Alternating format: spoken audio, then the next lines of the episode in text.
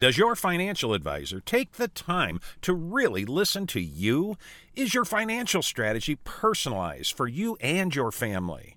Will your financial advisor be there as your life and financial situation changes? When you work with Edward Jones, they focus on what's important to you. You'll work together and use an established process to create a personalized financial strategy backed by the advice, tools, and resources to help you reach your goals. And they'll partner with you to help your strategy stay on track. Visit edward jones dot com or stop by the office of Todd Nash in Coralville, Jeff Rudolph, or Scott McGill in Iowa City, or Travis Whitmore in North Liberty. Edward Jones, making sense of investing. Member S I P C.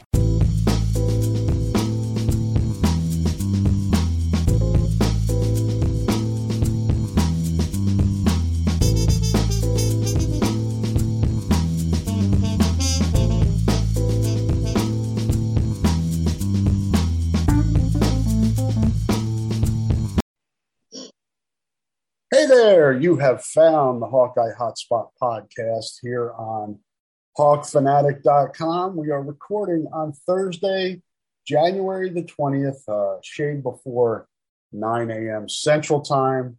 Uh, joined as always by Scott Docterman from The Athletic. I am Rob Howe uh, from various parts um, uh, and some parts unknown. Scott and I had considered doing this outside on a picnic table today, but uh, Then we looked at uh, the sub-zero temperatures. My kids are home from school. Iowa City Schools uh, canceled today with, uh, I think the threshold is like minus twenty, twenty-one, twenty-two in there. It's like the whatever the, the threshold is for frostbite in thirty, thirty minutes is, I think, how Iowa City Schools uh, judges that. So they're home today. So if you're listening to this podcast and somewhere, at, you know, in a in a warm location, Uh, you should feel lucky because Scott and I uh, are going to do our best not to leave the house today. Yeah, I'm, I'm not leaving. Um, the only thing I'm going to do is, uh, you know, in a little while after I get my washer fixed, I'm going to have to, I'm going to start a fire down here. That's, uh, but yeah, no, it's uh, it's horrible. It's it, but it is. It's mid-January. It's, it's kind of like you live here, you sign up for this. It's just a matter of be careful and don't do anything stupid while you're outside, and and that includes hopefully your car starts. Uh, you know, you don't have to try to jump it or install a new battery, but otherwise, stay inside. Saturday should be a little bit better. It should be twenty-four, which will feel balmy compared to today. Yeah, and that's good news for uh, Iowa basketball, which will host its lone Saturday Big Ten game this year, three thirty Penn State. Um, We, uh, I know you had asked Fran about that when we talked to him on Tuesday, I guess it was, um, just yeah. on kind of the schedule breakdown and uh, the inequities that we see there. Um, I think, you know, when you look at it, it's it's T V driven. Um, is there a way they can make it more equitable? Probably, um, but everything comes after T V. It's a it's a strange dynamic simply because there are so many principles and factors in play when they when the Big Ten puts this together that that's not one that they supervise. Like Iowa a couple of years ago had eight, um, and that was a year, I think it was like the twenty nineteen year, so it wasn't like it was a you know, a team expected to compete at the national level. It had eight, and this year it has three on the weekend, and two of them are on Sundays. And it's like, uh, you know, I asked Fran about that because when you look at, um, you know, Michigan State has six on a Saturday and one on a Sunday, and it's like, come on, you know, this it's a competitive disadvantage. There's a lot of factors going on, um, so. You've got to, you've got to look at it if you're a school, if you're an Iowa or anybody else. You know, Northwestern has the same number at, as at three. Penn State has four. Rutgers has four. Illinois even has four. That I think in some ways you need to say we need a more equitable system, which is maybe no more than, no fewer than four, no more than seven. you know, because you're dealing with women's basketball, you're dealing with wrestling. Some arenas have um, hockey, you have concerts, you have um, just all kinds of different events that they've got a schedule for. So it's understandable considering all the factors of trying to get this to work, plus television, as you said, which still is probably the most important dynamic. But it's about not so much um, Iowa playing Michigan on a Saturday in Ann Arbor. It's just every now and then flip it. You're going to get a, probably a better crowd in Iowa City anyway. So just once in a while, flip it over. Yeah, it is a complicated puzzle. And I would submit that, uh, you know, a Saturday game against Penn State, um, people say, well, I wish it was Wisconsin or Michigan State. Well, those games are going to get attended even during the week better than if you were playing Penn State on a Monday night. So I, I don't think it's that much of a, a drawback that it's not a more attractive matchup. Um, it's more logistical. Um, people driving from, you know, I don't know, Sioux City, Council Bluffs, Des Moines, um, wherever they're coming from, Dubuque, um, especially this time of year. I mean, we started the podcast with weather. Um, that that's a factor as well. I mean, you just don't know. That's that's kind of a, you know, an unpredictable element of this um, that plays into it. But just from, you know, if you take away all the outside stuff, Saturday day games or any Saturday games, because you're not having to travel Friday night after work. No. And you're not having to travel back home on a Sunday night or something when school's on Monday. It is the most attractive day of the week. The question is, um, in a lot of cases, the the television ratings are actually better through the week. So that's why you see, you know, like Iowa's had uh, two Thursday night games this month. Well, they've had Indiana, and then next week it'll have Purdue. Those are games that are going that would be semi well attended. They Indiana would have been better on a Saturday, no question. But it just has um, the there will be more eyeballs probably on a eight o'clock or even nine o'clock Eastern uh, television set than it would at a one o'clock Saturday afternoon. However, the flip of that is, and this is where Iowa and other teams need to get, need to get involved is.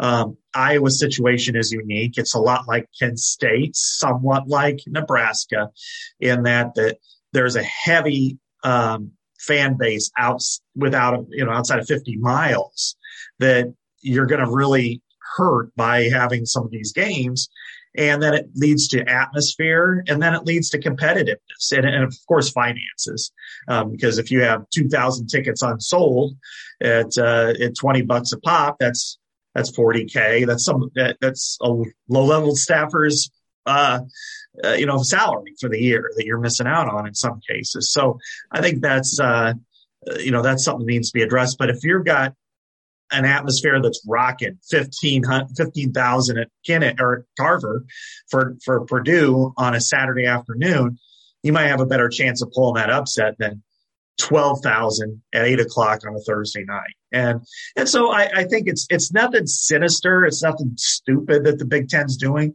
They're spreading the games out because I, I've talked to them about these scheduling principles, and it is very difficult for them to line them up anyway. But I think if the coaches and the administrators say, look, we just need a little bit more help here, and they vote for that and they, they believe in it, then the Big Ten will do it. And then it'll, it'll help the fans because, you know, Penn State sold out on Saturday. If if Penn State, if this, if they had two more weeks and they're playing, you know, take your pick, any other team in the league on a Saturday afternoon or early Saturday evening, it'd be sold out. Great arena, potential for a win. Could ultimately be the difference between getting in the N C double A and an N I T berth. Yeah, no question. And there are a lot of, uh, a lot of layers to having to put that schedule together. Basketball is much more year to year with scheduling than football is. Football seems to schedule like ten, fifteen years out, where I'm talking non-conference more than conference. Uh, but even conference wise, uh, those schedules are, are figured out, and those, those facilities aren't as multi-use as these arenas are, um, with, you know, the different sports, uh, you know, Disney on Ice, Barnum and Bailey concerts, yeah, concerts, whatever's coming through there. So it's a much more difficult puzzle to put together.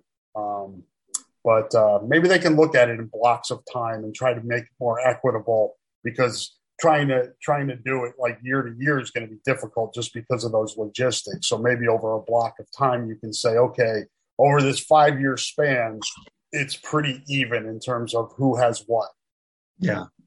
And and then for every – we're talking men's basketball, but what about women's basketball?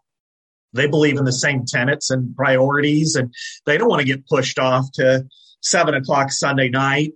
Um, mm-hmm. and, and that's, you know, what B T N looks at now, not this weekend, of course, not the not, not against the N F L, but but those are games that generate a lot of eyeballs in a lot of cases. And and so – they don't want to be pushed off to some random night, random time. So you've got to be equitable there, uh, because that could be problematic big picture wise. Uh, wrestling's big at Iowa, and at other schools, they'll put them in a secondary gym. They don't care because they'll get a couple hundred fans. It's kind of like a gymnastics meet at Iowa. You know, it's big here, but it's not big everywhere. Um, hockey, like at, uh, is played at the Cole Center in, in Wisconsin, and it's played at the what Schottenstein Center, I think is what it's still called, in, in Ohio State.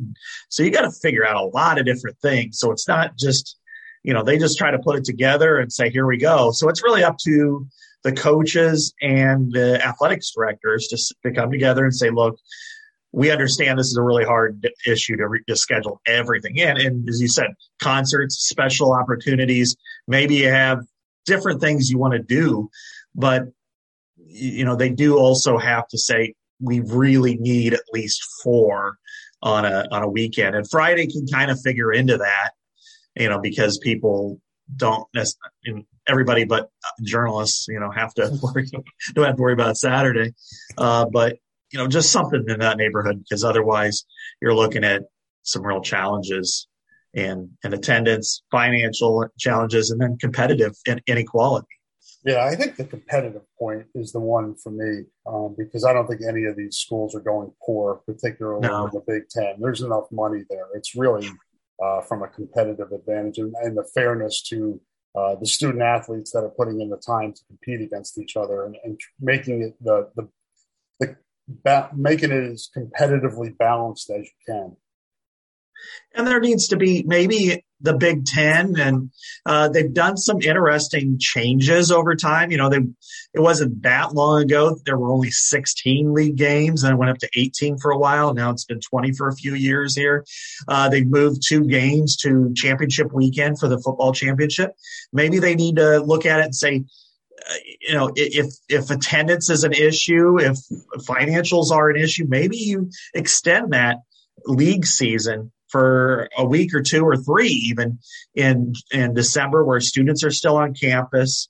In most cases, weather isn't as severe. Mm-hmm. There's some snowstorms on occasion, but you're not always going to get, wow, it's below zero. Um, and then use teams can use that block from, say, December twentieth to January fifteenth. And maybe they'll sprinkle in a couple of games, but otherwise you can use some more non-conference ball. So maybe you can get six games in December and then spread the rest out. So if, if attendance is better, um, and on the weekends, because after championship weekend, um, you know, usually you get, for, especially in the Big Ten, you'll get two more weekends of uh, football free, uh, you know, situations without, and with students being able to attend. So yeah. I think that's something that, you know, needs to be considered. Now you have, might have graduations, you know, so maybe Iowa says, We just we we don't we'd like to do like the second sun, Saturday in, in December, but not the third. And then yeah, say, you've okay. got the you've got the finals, yeah, academic finals too. That Iowa, what is this seven day window? That one window, yeah. So right? That would be out. Yeah, so they can do some tinkering, and there's really no problem with it. And I'm sure that B T N would love to have that rather than Ewy Pewy at, at Indiana or in Eastern Illinois at, at Northwestern. I'm sure they would love to have Indiana at Northwestern or um, Iowa, Wisconsin or whatever. No doubt. And uh, one program that has done well in, in boosting its attendance, here's my segue into last night's Iowa Rutgers game in Piscataway. Um, Steve Peichel's just done a great job with that program. Whatever you think of last night's game, uh, he's made Rutgers relevant again. And yeah. uh, it, it's been since like the seventies since they were. Uh, so it's uh, it's a pretty good deal to see. He's got a team that plays really hard, uh, physical basketball, um, which kind of uh, made the, the play at the end of the game. Um, I know most of you folks listening to this probably know what we're talking about. If you haven't, you can Google it. There's a lot of uh, there's a lot of anger out there from the Iowa fan base, uh, and and I've seen other. Uh, competitors' fan bases, ones you wouldn't think that that mm-hmm. called out how bad of a, a call it was on Keegan Murray, uh, uh, against Keegan Murray guarding Ron Harper Junior Uh, with two seconds left in the game. Harper's two free throws uh, give uh, Rutgers a forty-eight forty-six victory, important win for them, a, a tough loss for Iowa, which had won two in a row, got back to five hundred, had a chance to go over five hundred for the first time in the Big Ten this year. And uh, came up short. And, you know, I, I I would find it hard, Scott, to find somebody that would say that that was a good call or, or an accurate call. I mean, technically, I, one of the Big Ten Network studio guys, maybe it was Rayfelt Davis, yeah, said there was a bit of an arm bar there. But, I mean, that was so minor compared to what went on in that game. And uh, it was it, it was such a bad call. Um, yeah. And I'm not one that, that jumps on the official the official train of, you know, this official these officials cost us a game. And I mean, I think there's way too much complaining about officiating. Um, yeah. But last night, that was just that that was one of those ones where you'll remember, you know, yeah. for, forever because of how uh, egregious it was. It was ridiculous. I think we could all agree to that. When you do see people who. You know, Illinois fans, Wisconsin fans uh, reaching out that say, you know, hey, I don't love Iowa, but this is this is a B S call. And you, you understand. And I, I think everybody would feel the same way. And it's not that they didn't want to see Iowa lose. You just don't want to see them lose that way and, mm-hmm. and to see that kind of a play. And I, I feel the same way in all sports when things get over-officiated or the outcome is decided based on that. Now, I think we can agree Iowa played Played like shit, you know, throughout the game. Offen- offensively. They played their best game defensively. Yeah. I'll give them that. But, you know, it's basketball, so we always kind of skew to the offensive side. Offensively, they played very poor. And that not. And I'm not saying they deserved to win, but I'm saying that if Ron Harper would have would have rose up and he would have gotten his arm clipped, called the foul. That's deserving. In this case, it was it was nothing. It was not even barely a touch. And to see the physical play for what happened almost on every possession and then have it out, the outcome determined by that, because with two seconds left and the, the game's tied and you have that play is the, basically the last legitimate scoring opportunity of the game. And I just, I, that didn't sit well with me. I know it certainly didn't with Iowa fans. And, and you can't help but look big picture with this team, because I, I've thought all along this team's going to be skating on the border of uh, between N C double A, bubble, N I T, and now they're three and what three and four, and instead of being four and three, and that matters, and it matters with you know different quadrant wins. It matters with, and at the end of the year when everybody's.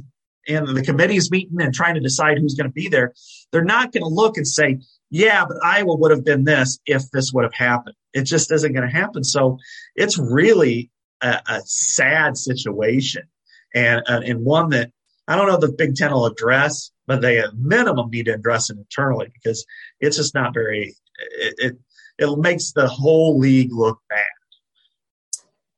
Yeah, and, and- – You know, you, you look at it and say, okay, well, if that foul is not called and, and Rutgers doesn't get a shot off or does, it goes into overtime. So yeah. I'm not sure it cost Iowa the game per se, but it cost Iowa its opportunity in overtime to win. And I was surprised they reversed the Toussaint layup at, at the end of the yeah. first half. I didn't think there was evidence to overturn the call on the floor, which was that it was a basket. Right. Um, so that one bugged me too, but but you kind of live with that one. And it's a, ju- you know, it's kind of a judgment call. You know, what do you see? Is the ball still, you know, the, the replay on that, it was just, it was inconclusive. So it shouldn't have been overturned in my opinion. Um, but the, yeah. but the foul call was just, I mean, that was there for everybody to see. That's how it was so bad. Well, you know, and I, I look at the, the two calls that kind of even out were one, the Toussaint one, which I, I agree with you. It looked inconclusive and, and, The, the the call stands, you know, like we'd have in the N F L, it stands. Um, but, and then with, I think, fifty-eight seconds left, there was the out-of-bounds play. Iowa was down yeah. three, and uh, initially it was called off one of the Murrays. I can't remember which one. And then and then they reversed that and allowed Iowa to get the ball. And I thought, same thing. It was it looked inconclusive to me that it probably should have stayed with Rutgers, but I thought that evened it out a little bit there. The last one was like, come on, man, what, what are we doing here? Why are you calling this? I the possession before where Iowa tied it up, I was looking at Bohannon in particular, trying to get open, and he got grabbed three different times on the inbound. And it was just like, you could call a foul on every single one of them and it'd be legitimate. And instead, you know, uh, you know they, they scored and they tied the game, but those are fouls. This was ticky-tack touch. Um, this is worse than a, than a roughing the passer call on Aaron Rodgers that we'll see you this weekend. Ah, uh, yeah, you get a shot in there if you want. Yeah, Football sorry. shots are always uh, uh, encouraged here. Um, yeah, um, moving away from that, just looking at the game a little bit, as you said, it was uh, offensively challenged. Uh, I do think some of that was good defense. I think a lot of that was good defense by both teams and just kind of the nature of the game. Uh, it, it kind of started clunky and just never got out of that. There was a little bit of a spurt there, but it, I don't even know if you could classify it as a spurt. Dude, teams were actually scoring points, I guess, what is how you would uh, frame it. But um, – just some unusual things. I know, um, you know, seeing Jordan Bohannon shoot two air balls in one game is is very odd. Um, you know, Keegan Murray, I, I thought Rutgers, and I'm sure, you know, if you look back at the tape, you're going to see a lot of clutching and grabbing on him uh, to keep, you know, freedom of movement was not really allowed last night. So, um, but it was a good experience for him to know that there are going to be games in the Big Ten where he's just going to be um, manhandled. And he was yeah. last night, and that hurt. And there really wasn't – somebody asked me this last night, who is Iowa's second best offensive player after Keegan Murray? I don't know. It's inc- It's an inconsistency problem with that. Second, third, who are your guys? You know, and it can be a different guy every night, but last night it was was a little bit more pronounced because there just really wasn't. Bracha was has been a little bit better the last few games, uh, but Chris Murray's been inconsistent. Tony Perkins has been inconsistent. Bohannon, Patrick McCaffrey, just real inconsistency with guys that can take pressure off of Keegan. And that, to me, would be the concern moving forward. For sure. And you look at, uh, you know, pretty much any statistical category. I mean, immediately people look, jump to points. And, uh, you know, Patrick McCaffrey had eleven, but he only had three rebounds in thirty minutes and, you know, one for five from three. And then, you know, Rebraca was, you know, had eight points, ten rebounds. But, um, you know, again, was he fully, did he do the, the job? You know, Joe Toussaint. Hey, you know, he had eight points. He was two or three shooting, so he was efficient there, five assists. But then he also had three turnovers. And, and it's just, uh, yeah, nobody really kind of came up. And I think that's the problem. We saw that at first with Iowa State on the road. And I think that Iowa State's a better team than Rutgers. And um, where nobody really, I think Bohannon that day was pretty decent, but nobody else really did anything to kind of help Keegan Murray out. And I think that's what teams are going to be more and more solidified towards, because the Big Ten is a well-coached league. Almost every coaching staff is is really they, – they don't roll out the ball and let them go up and down the floor very often. They they scout really well, and and uh, I think that's going to be the problem for the Iowa Hawkeyes is they're going to say, just slow down Keegan Murray. We'll take our chances with everybody else, and we'll be okay, and we'll at least be there in the end. Um, but they've got to find a couple other players to really supplement, you know, because thirteen and thirteen, you know, is, is, is a decent day. You know, a double-double, you know, for anybody. Now, the nation's leading scorer, uh, you know, you can ask for more, but um, I just think that they should have done uh, that they need more. And as you said, you know, Jordan Bohannon going two for eleven, you know, two for ten from three-point range, missed a lot of – he missed some open threes and airballed some threes. And, and you're, for, you're like, you, you, that's your job right now. You're not the point.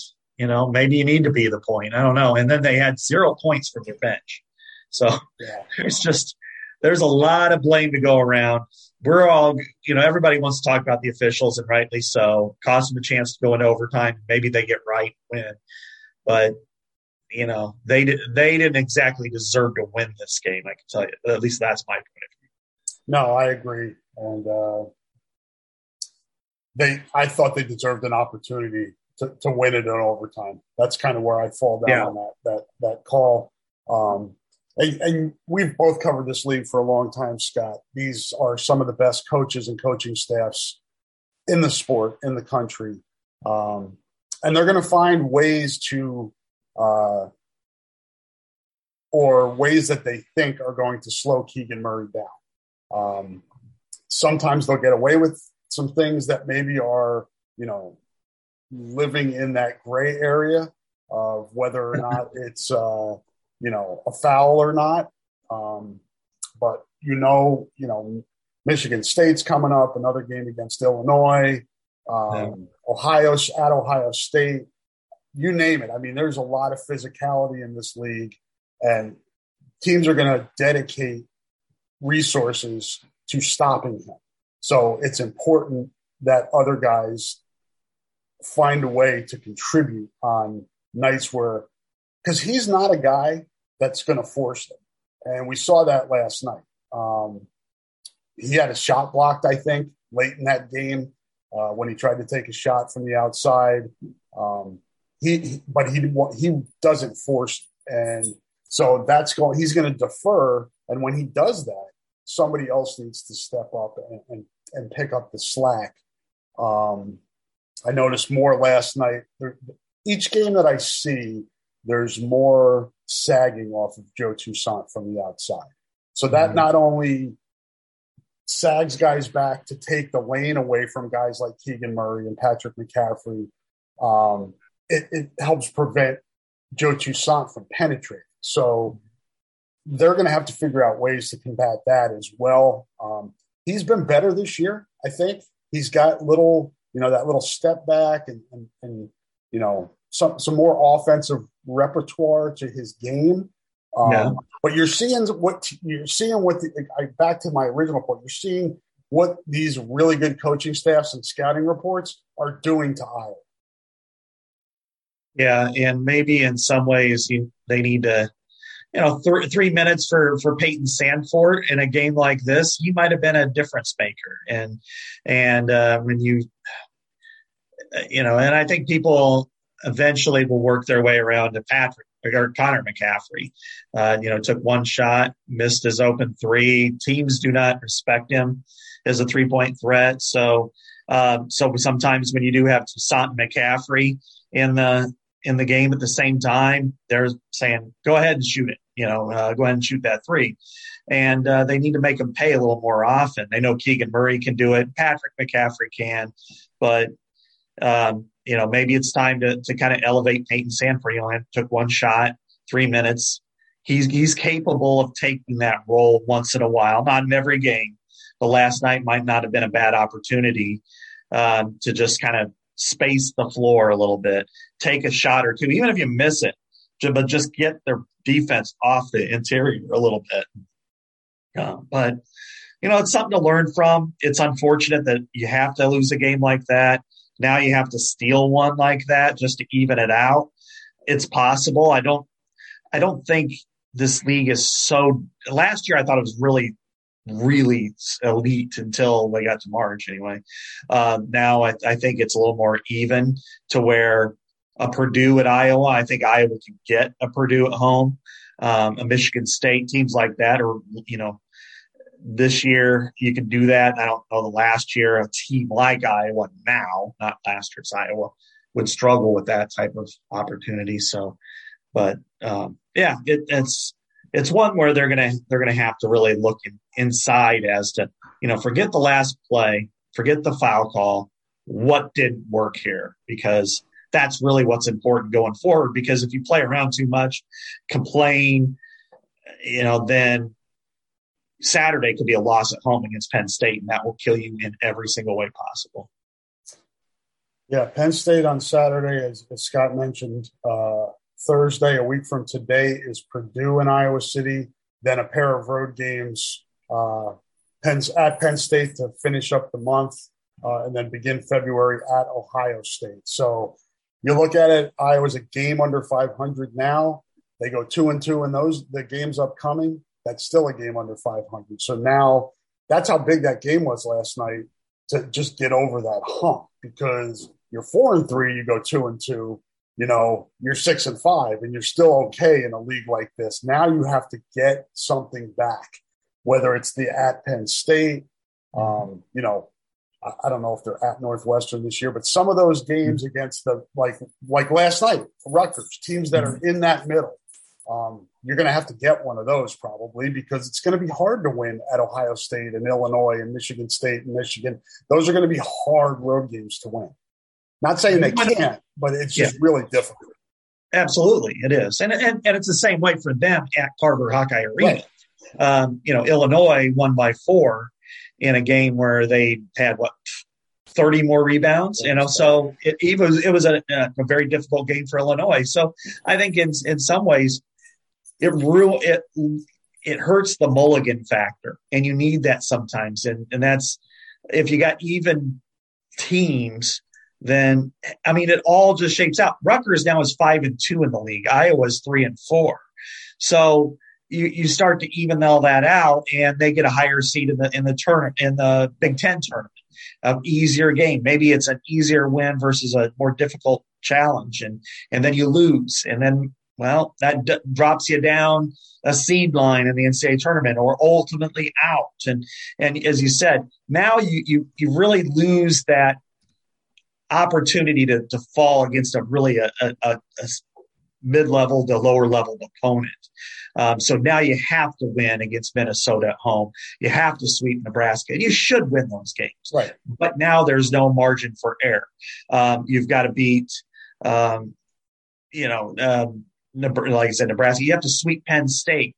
You you should do those things. But now, but every now and then you lose a game at Penn State or, you know, at Rutgers. And and you just can't lose a few of these, because then you, you start circling back to the non-conference schedule, and that will bite you in the ass when the N C double A committee gets together. Yeah, I mean, it's you see this, um, you know, there's no shame in losing that game last night. Michigan and Purdue have lost at Rutgers. I'm not sure how Rutgers is a quad two team right now. I really don't. I don't. I mean, I think that kind of shows the flaw.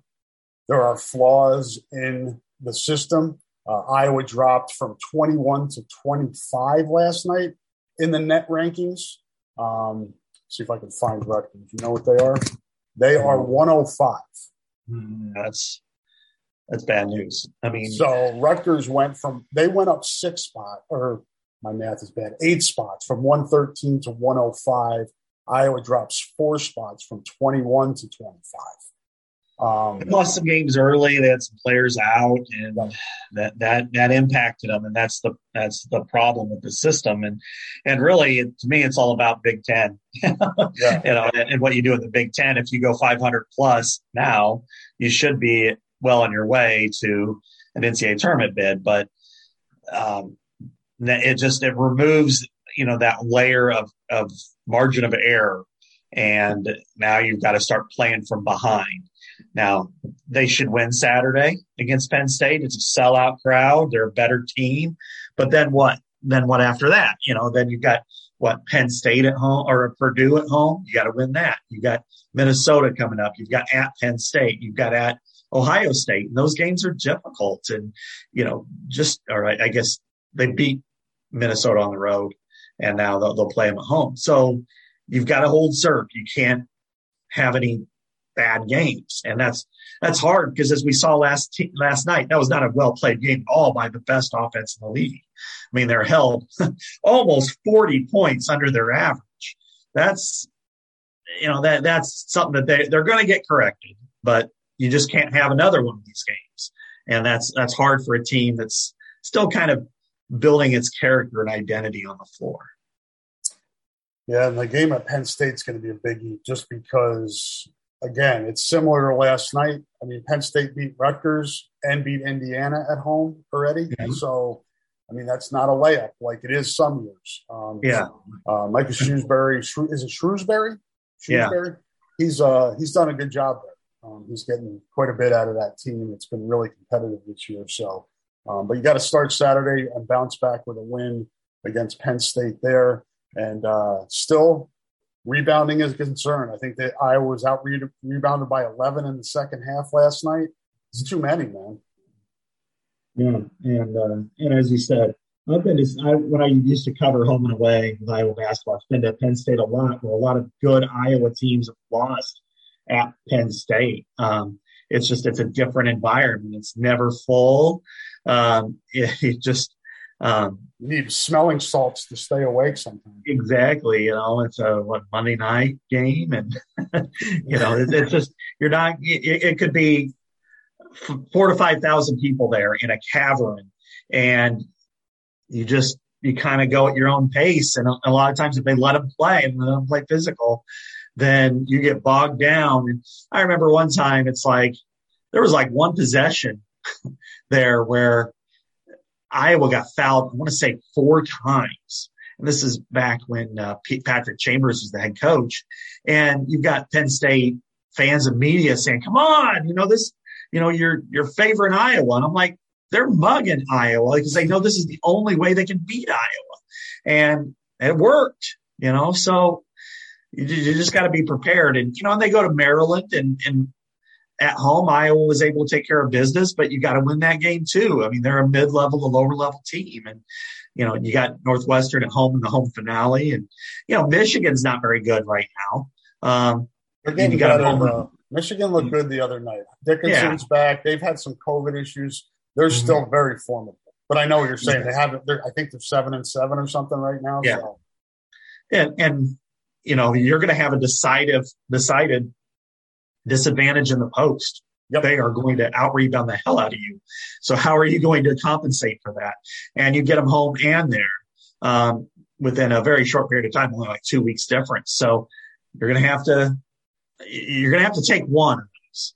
And and so you know you play Michigan State at home, but not on, on the road. Take advantage of that because you're not winning there um, like you did last year. So I, I think there's just there's opportunity. It's just it. it It cut the cartilage a little bit between the the the, the season for, for the Iowa Hawkeyes. Yeah, and for anybody who's wondering, Penn State currently number eighty-five in the net ranking, so that is one that Iowa has to get at home. That would be a not that would not be a good loss, and uh, that would really uh, compound what happened last night in Piscataway. So.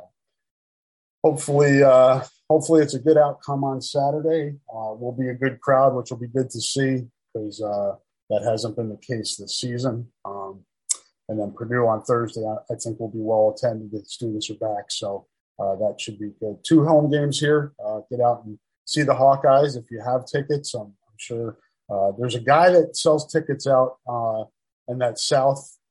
Would be southeast entrance, man, yeah. who's been there for as long as I've been mm-hmm. selling tickets. So th- mm-hmm. there are tickets out there, and I'm not, I'm not on his payroll, and I'm not, but there are people out there selling tickets if you really want to go. Yeah, right. Yeah, he's a nice guy. I talk to him every time I walk in, and and, uh, and so yeah, I'm, I'm, I'm there. There will be tickets, and it won't be two hundred bucks a pop. I can tell you that. No. So uh, we'll talk more basketball next week on the pod, and uh, we'll have an idea of what happened uh, Saturday, and we'll preview Purdue a little bit. Um, switch switch over to football here, Scott. Um, I think it was shortly after um, we recorded last week that uh, we learned about Sam Laporta and Charlie Jones' uh, decisions to come back. We those were the two of the three that were still up in the air. And then the following day, uh, last Friday, we learned that Tyler Linderbaum did what pretty much everybody expected to do, and he's going to to go into the N F L draft. So got a little bit more clarity here on the roster. I know you've put together some depth charts, uh, projections. I did that earlier this month before uh, a lot of the roster movement, but some of the stuff you, you kind of knew was coming. Um, I'm not sure this is a big swing uh, than, you know, what we were expecting here. I think, uh, you know, we, we we we we had a feeling Linderbaum was going to need to be replaced. That's a huge. That's going to be a huge talking point this offseason. Um, you know, Charlie Jones coming back as the return guy. That's big. Uh, Sam Laporta at tight end's big. Replacing Dane Belton. We're kind of getting an idea now where some of the openings are, and somewhere some of the things that could have been openings aren't anymore. Right, and I think overall Iowa did very well. Yeah, um, you know, Tyler Linderbaum. There was no reason for him to come back. Uh, I mean, he was, um, you know, a, a unanimous All-American, the tenth in Iowa history, won the Remington Award, has already graduated. So sometimes that kind of lingers out there that, well, I want to get my degree. He has nothing left to accomplish as a player at Iowa, and he's going to be a high pick. I mean, it's, it's unusual if he was to get the top ten, but I wouldn't rule it out. I mean, that hasn't happened to a center since nineteen sixty-eight, but he's as capable as anyone that, Uh, if you're your team, the Jets, and they say, hey, Connor McGovern, you're going to slide over to guard. We're drafting this guy. We think that this is our future with him hiking the ball to every down to, to Zach Wilson. Um, and he sets the tempo and does all those things. But what it does is it creates a, a crater at center for Iowa that needs to be filled by somebody. You can't just leave that position vacant on the field. So um, I think this is probably, you look at Mike Myslinski as, hey, this is your chance. You prove that you can win it the way he proved he could win it in the, his first spring uh, as a redshirt freshman anyway. Uh, Matt Fagan, uh, maybe Justin Britt, maybe another player steps into that role. Maybe it's even a um, a transfer portal guy that's not here on campus yet, Hunter Norzad or somebody like that. Um, so th- I think there's there's a lot of opportunity there. Let's just not pretend that they're going to feel it and somebody's going to play just like Tyler Linderbaum. That's never, that may not happen again. Um, but I think Charlie Jones coming back is low key one of the big decisions in the Big Ten, because now it means that their top four wide receivers all return and every single marker. So, um, you know, you're going to get an improved Keegan Johnson and Arlen Bruce and Charlie Jones. You know, it's hard to say what those conversations were like, but you'd think that he probably wants a little bit more exposure at wide receiver, and Iowa will probably be more than willing to give it to him. And then Nico Reganey uh, had a lot of catches, uh, probably needs to be a little more explosive, a little more consistent. But that's a position now that you feel like, well, you know what, they're not they're not in bad shape. You know, they, they can be okay. They can, you know, they don't even really need to hit that in the transfer portal or or, or another position group. Now, um, defensive back, I talked to, to Dane last week and published that story. And, and Dane's going to be hard to replace, but um, they've got some capable players who could step in and, and compete right away and, and do a nice job. And, and it wouldn't shock me at all if uh, Xavier Nwapa steps right in this spring as the cash and ends up being the player, because when you look, Dane claimed that midway through his true freshman year, and, and Xavier's got a, a better starter kit, let's just say. So I think overall, other than losing Linderbaum, they're in okay shape. Yeah, and as you said, there's going to be a drop-off at center. You just want to make that drop-off not precipitous, not to the point where it's it's a noticeable struggle. And there are candidates, like you said. I mean, maybe it's Cody Ince.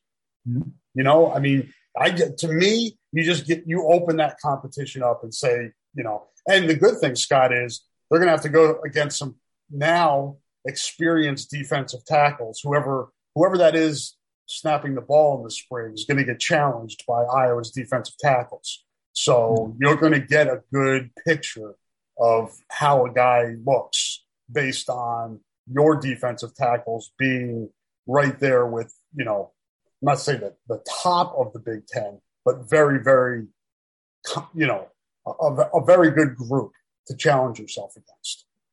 For sure. I mean, Noah Shannon played really well this year, I thought. I thought he was kind of an unsung hero up front. And you look at, at Logan Lee, I think has all Big Ten capabilities. The way he grew and his trajectory over the last handful of games was was outstanding. Um, I think Lucas Van Ness is, is destined to bounce outside. It wouldn't shock me if he ends up being the starter and, and filling that role by Zach Van Valkenburg, um, you know, he or Joe Evans, and maybe it's a split rep situation because I think his long, but he played really well inside. And, and Y A Black may have the most upside, and and Logan Jones, we didn't really get to see him, but he was, you know, he's set weight room records um, before he got injured last year. So they're gonna have they're gonna have some real challenges in, in the spring and in training camp. That's gonna prepare him, you know, greatly going forward. And um, I, I, I mean, I think after, you know, and maybe even including the tackle situation, that might be priority number one for Kirk Ferentz anyway, is find a good center, somebody who can call the plays and do all that stuff. And if it's if it's Cody Entz, it's Cody Entz, and and uh, he's a because you know, they've always said he's a five, he could play any of the five positions, and um, I think he's an outstanding guard. Though I'd hate to move him from there, and I, you know, and I'm rooting for Justin Britt.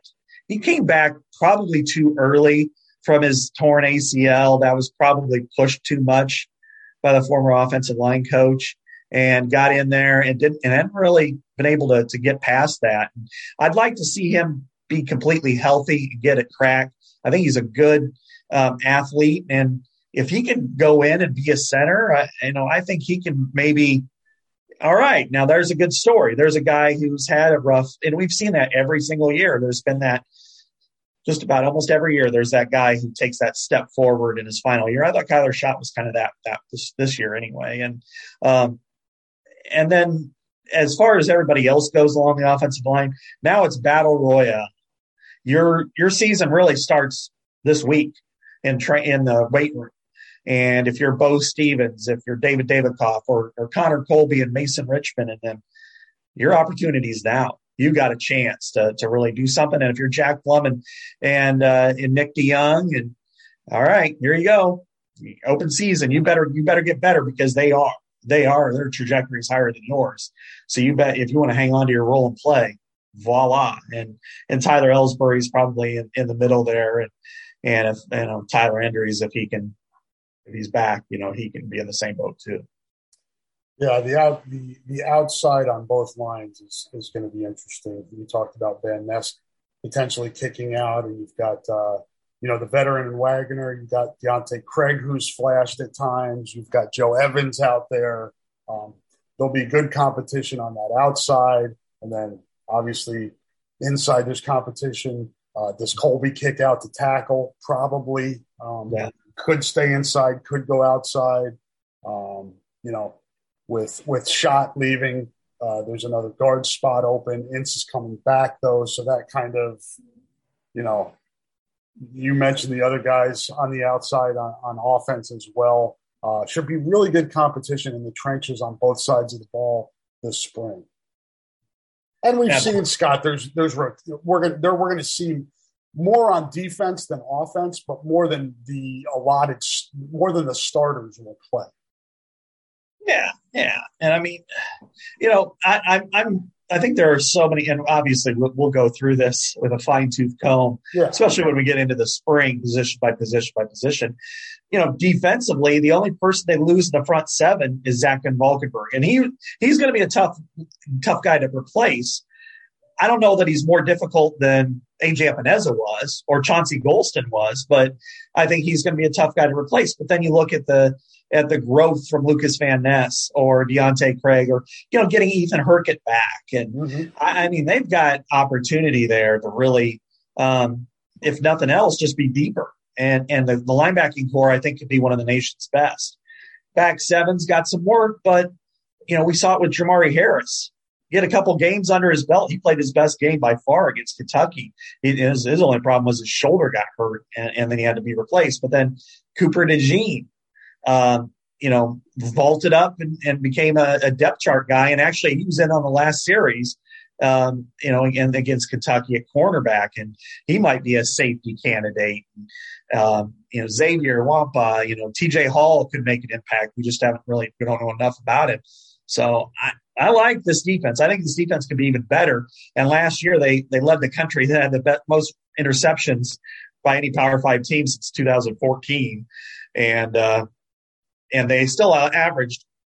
I think they're ranked fourteenth in stopping the run, and uh, so I think they could be much improved in that regard. And an offensive line, it's it's kind of warm jello, but it'll mold, and I think they'll be better this year. So. My grandmother loved to make jello.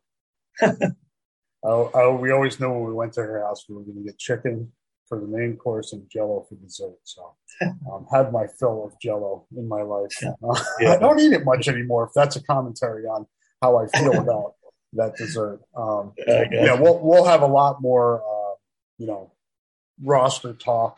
Um, we'll see what happens the rest of this month, Scott, um, in terms of additions to the roster. If any, um, like you said, Hunter Norzad, he'll be visiting here um, the last weekend of January. But again, we'd like to, you know, we want to point out that he's not a, obviously school's school has started. He's going to, you know, he's going for his degree at Cornell and will, would not go to wherever his next school is until, uh, you know, May, June area. So he will, would not be for spring ball. So that's that's a component to think about. Nathaniel Pete, the running back from Stanford, who we talked about last week, who Iowa had offered in the transfer portal, is staying home. Uh, the Columbia native is going to Missouri. So, um, again, we, we've talked about the transfer portal, Scott. It's, it's, it's, you know, fans – media, we have like sometimes we get we, we need to step back and say, what does the guy in the portal think and what do the coaches think? What's the guy, you know, every they the guys in the portal are different than recruits coming out of high school. They've gotten a picture now of what college football is and what might be a good situation for them and what the depth charts mean at different schools. So um, that's that's to factor into, because I had somebody uh, was complaining to me about Iowa not being active in the transfer portal. Um, it takes two to tango. Yeah. Well, you know, based on what I've seen in the portal, and I've, I've watched three different positions pretty closely that I thought Iowa could really look at, and that's offensive line, defensive line, and quarterback. And the thing is, the linemen are overpicked. Because everybody knows they're just a hey, a, a blocker or two away yep. from from changing the game, you know, on offense. The defense, somebody who can rush the quarterback or, or stop the run. And and Iowa's done a nice job in the past. Coy Cronk would have been a good player if he wouldn't have gotten hurt again. He's, you know, he lasted all year on the Jaguars practice squad. Uh, Jack Heflin, you know, still a, a Green Bay Packer. He was a really good pickup for Iowa. But when you look at wide receiver, is Charlie Jones a better guy than whoever they would get there? I would argue yes. I mean, he's the Big Ten's returner of the year. He made big plays for you. And if you have the opportunity to bring him back versus unknown guy, I mean, let's just, you know, close our eyes for a second and think, you know, okay, Iowa just plucked the one of the top returners in the country and, uh, you know, a, a big play threat who scored three touchdowns on offense, including some long touchdowns. Um, out of the transfer portal, and he's going to compete for a starting job, you'd be excited. And then uh, you tell him, everybody, it's Charlie Jones. It's like, oh, okay. No, that, don't say it that way. He's he's definitely worth that. Sam Laporta, we, we haven't talked about, I think he'll be in the top three tight ends in the country in the fall. He was outstanding and, and late in the year. Um, I'd say Michael Meyer and uh, um, Brock Bowers are, you know, the only two that really, or maybe you put a little higher than him. Quarterback is the most fascinating one um, to me still. Is it going to be – is Spencer Petras going in day one? Is it completely wide open? Are they shut off to – you know, they're shut off for the spring, But what if a, a tremendous group of five quarterback becomes available in May or June and can help Iowa win right away? What would they do then? And if they want to take that leap from the Sun Belt or the Conference U S A and come to Iowa, would they do that? Um, I don't think that door is closed. I really don't. So that to me is, is probably more fascinating than anything, but it's something that we just can't prepare for at this moment.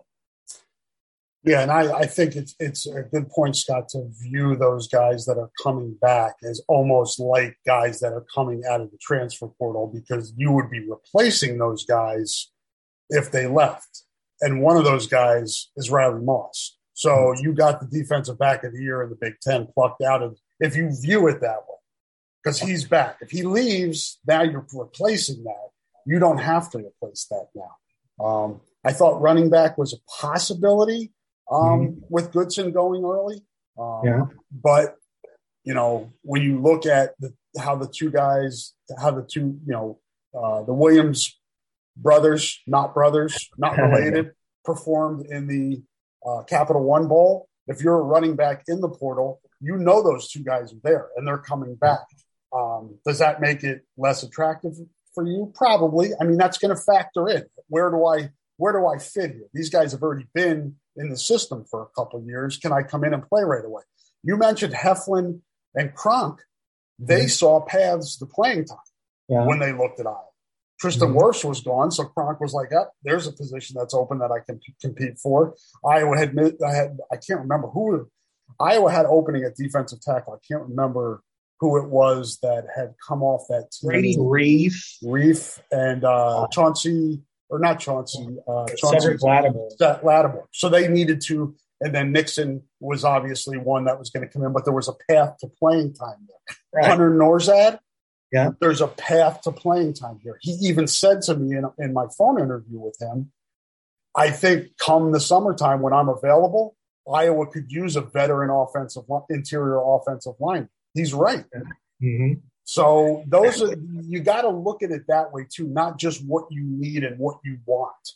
Yeah, exactly. Because you look at this roster, and if you make projections, I make the projection that defensively they're going to be better next year than they are this year. Now they play Ohio State, so their statistics may be skewed a little bit. Uh, you know, that tends to happen. But I look at offensively, and I think tight end, they're as good as they've been since Hawkinson Fant's final season together. I think running back, they're okay. I think wide receiver, they're pretty good shape. Uh, there's not a Smith Marset and a Brandon Smith there, but I think they're capable of being in that um, next level conversation. Offensive line, as I said, I think it's it's a mix, but I think that they got better. It was hard to see it, but they got better as the year went on. And I think this offseason, you'll see kind of the urgency. And, and that very well could be at center. They're like, man, Cody Entz is, is best position's guard. I really don't want to play him at center, but he's that's where he may end up. Well, maybe that's where Hunter Norzad ends up. Or maybe it's, you know, Mike Wislitzki stepped right in there, and he did. He wasn't exactly Linderbaum as a freshman, but he was close. We want to see him grow from that. And, you know, all that remains to be said by how they compete in the weight room this you know, the next few months, how they compete in the spring, who's healthy at the end of the spring. Um, all those factors are, are key and crucial. And it might just be one player, but that may be the one player that they're missing. Um, and uh, and then, of course, uh, then you then you look at the big, big, big question mark for this team, and that's quarterback. Um, there's a reason why Alex Padilla came back, and it's not because he wanted to be number two, you know. There must have been some discussion to say you will have an opportunity to win this job. Um, Spencer Petras is back. There must be an opportunity. You know, he must have at least an opportunity to compete for the job. And um, and I don't think they're shutting the door on going outside. And now, now they can't because spring, um, you know, classes have already started. But I think there's there's a real possibility that That's that position's not going to be completely locked up by the end of spring unless somebody just wows them. And, and it's important to note, as you were kind of pointing out there, Scott, this is how we're evaluating the roster heading into spring. Yeah. Nowadays, a lot more movement, transfer portal. There's going to be attrition after the spring.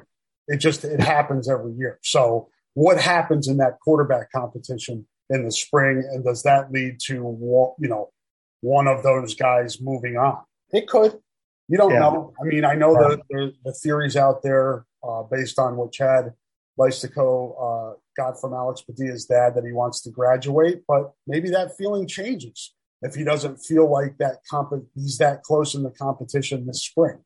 Um, you know, the, the defensive back room is pretty filled. Yeah. Offensive line room is pretty filled. I mean, there are, there are some position defensive line there. You just, you don't know. So we're kind of evaluating this going into the spring. Um, and then that's the next phase. And then you reevaluate after that. And that's what the coaches have to do. And that's what they're doing now. They're evaluating what they have going into the spring. Then they see and they have their um, sample from the spring. And then they go off of that. And then the players do the same thing. They evaluate where they are. And it bodes well for Iowa that they only had five guys enter the portal for the season and after the season. I thought there would be more than that. But uh, it does show that they see a path to them, themselves, you know, competitively, that even if right now they are on the outskirts, if you're a defensive back, if you're A J Lawson or Brandon Diaz-Fernandez and or, or even Dallas Cradith, you could say, okay, the opportunity is there. Three starters have left. Now, if I don't, if I, by the end of spring and I'm not second team, then that's probably usually the, the dividing line for a lot of those guys. And, and understandably so. Then maybe it's time to, if football is your number one priority in life, then it's time to go find another place where you know you can hit the field. If not, well, you know, graduation or, hey, I like this team. I'm willing to do whatever it takes, uh, you know, while I'm here. And, um, you know, like Devontae Young did or whatever, yeah. you know, then, then, then that's that's perfect. And if, hey, I can get on the field playing special teams and, I, and I'm self-aware enough to understand that I probably won't get a pro opportunity, but maybe I'll try. By all means, you know, be a be a really good player for the Iowa Hawkeyes. And and, and there's no nothing wrong with that. But, um, you know, I, I think, you know, Reggie Bracey and, and a lot of those guys that are in that second slash third group, Sebastian Castro, this is a pivotal spring for them. And and I think there will be attrition. There just is. There always is. And now the transfer portal makes it more, makes it easier. Um, you know, offensive line could enter that same, uh, excuse me, boat. Uh, so, you know, the, now the, the wide receiver room got depleted pretty quick. There isn't much left on, uh, you know, as far as scholarship guys go. That get, you know, maybe Devon, Deontay Vines, you know, you know, if he doesn't get to play much, maybe he's the one that looks around. But I, I think there's uh, the and, and then right now I have them at eighty scholarships, and then there's I think three defensive players that either are or got moved to it or are going to get moved to it. So and then you'll see some subtraction too. Um, you know, going into the summer. Yep, and it's perfectly, as you said, it's perfectly okay if, you know, after the spring, a player looks at where his lot is with his team or where he stands and decides, you know what, I'm going to go somewhere where I can have a better chance to play. Um, you know, it worked out for Dominique Daphne. Yeah. Oh, yeah. So, great example, you know. Um, you just you don't know, and that and that's not. There's nobody at fault there. You can't say somebody's to blame. It's just the way it is. It's and that's what's good about the transfer portal. It, you know, there are certainly drawbacks. There are certainly negatives, but ultimately, when it works well, it benefits everyone. Yeah, it's mutually beneficial. It allows players to to play the sport they want, and you know, and, and those defensive backs are the, are there in that case where it's yeah. like. After after camp, you're looking at I I can't quite crack crack the number twos, and even if I did, somebody else is going to move over a position and take that one, and then and then somebody else will get inserted. So I may be number ten out of um, on the depth chart. That maybe it's time for me to go to a, a MAC school, um, an F C S program, step right in, play play well. You know, D- Dominic Daffy's a great uh, example because he went to Indiana State, and now he's, uh, you know, he, he's got a key role with the Green Bay Packers as a tight end. And you think, man, you know, look at all the people they had at tight end in two thousand sixteen, and he was one of them. You know, yeah, even a guy like Samson Evans, who they're yeah. trying to figure out where he can play. And he just, it's whatever reason, he's not breaking through at any position at Iowa. He goes to Eastern Michigan. They find a way to use him, yeah. you know, mm-hmm. um, Emmanuel Rugamba. Mm-hmm. Oh yeah. You know, he goes to Miami of Ohio, starts mm-hmm. right away and plays. And that's fine, man. That's all good for everybody. Neil McKnight. Um, yeah. You know, so yeah, that's, that's the, that's the good part of, of the portal. And, and the, and the flip side of it is a guy like Jack Heflin. Um, you go prove yourself at a bigger conference so you can get more eyeballs. Now, if he would have had a thirteen or fourteen game season, things might've changed there, but I think overall you look at it as a positive for, for somebody like him or, or the punters that have come through or wherever. So I think it's a win-win for the most part. The one thing you don't want to see are, are guys who either there's a lot of knee-jerk reactions, I think a lot by the higher caliber or higher star athletes at blue blood type programs that realize they're not going to play right away. So then a semester in, they start looking around. That's, but that doesn't really happen at Iowa. It's more, you know, and, and in the case of these players who have left, it's all a matter of playing time. It's not anything else. And I think that's, if nothing else, you know, a very, very healthy situation for the Hawkeyes. Yeah, and you mentioned it. I mean, I think you can look at it this way. Um, Romeo McKnight left. Zach yep. Van Valkenburg came in. Yep. There's your kind of your trade-off there. Mm-hmm. Exactly. And who's to, who's to say, you know, if Romeo would have stuck around, there was there was a, some attrition there. Maybe he would have been a, a, a starter, but, you know, he had a quality career, and then he went to Charlotte, and then he, you know, I think he had a cup of coffee with the Cleveland Browns. I don't know how, you know, if he'll get signed again going into the future or not, but um, he had his opportunity, and Zach had his, and Zach improved dramatically from being A J. Epenez's backup to being, you know, a second-team All-Big Ten guy two years in a row, and I think he's put himself in position to probably be a late-round draft pick. For sure. And, uh, big shoes to, to fill there, but uh, Iowa has plenty of candidates, as we talked about earlier, uh, to fill his shoes. And uh, like this case with Linderbaum, you just hope that there's not a lot of drop-off. You're, you're probably going to have drop-off, more in the case of Linderbaum probably than Van Valkenburg, um, mm-hmm.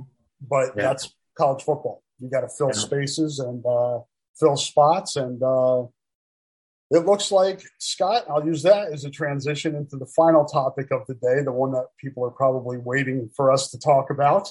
Um, Kirk Ferentz now needs to fill spots on his advisory committee, uh, if that's what it's called now. Uh, I think that's what it's going to be called. Um, this is really um, complicated.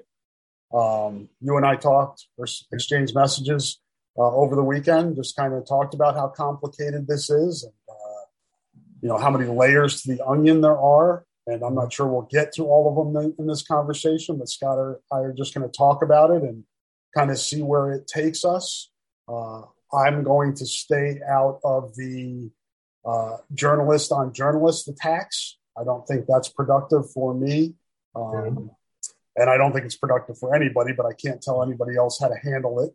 Um, I will say that uh, I did not have issue with Uh, how this thing was reported uh, from anyone. If I had any issue, it may have been with with a headline, um, and those things happen.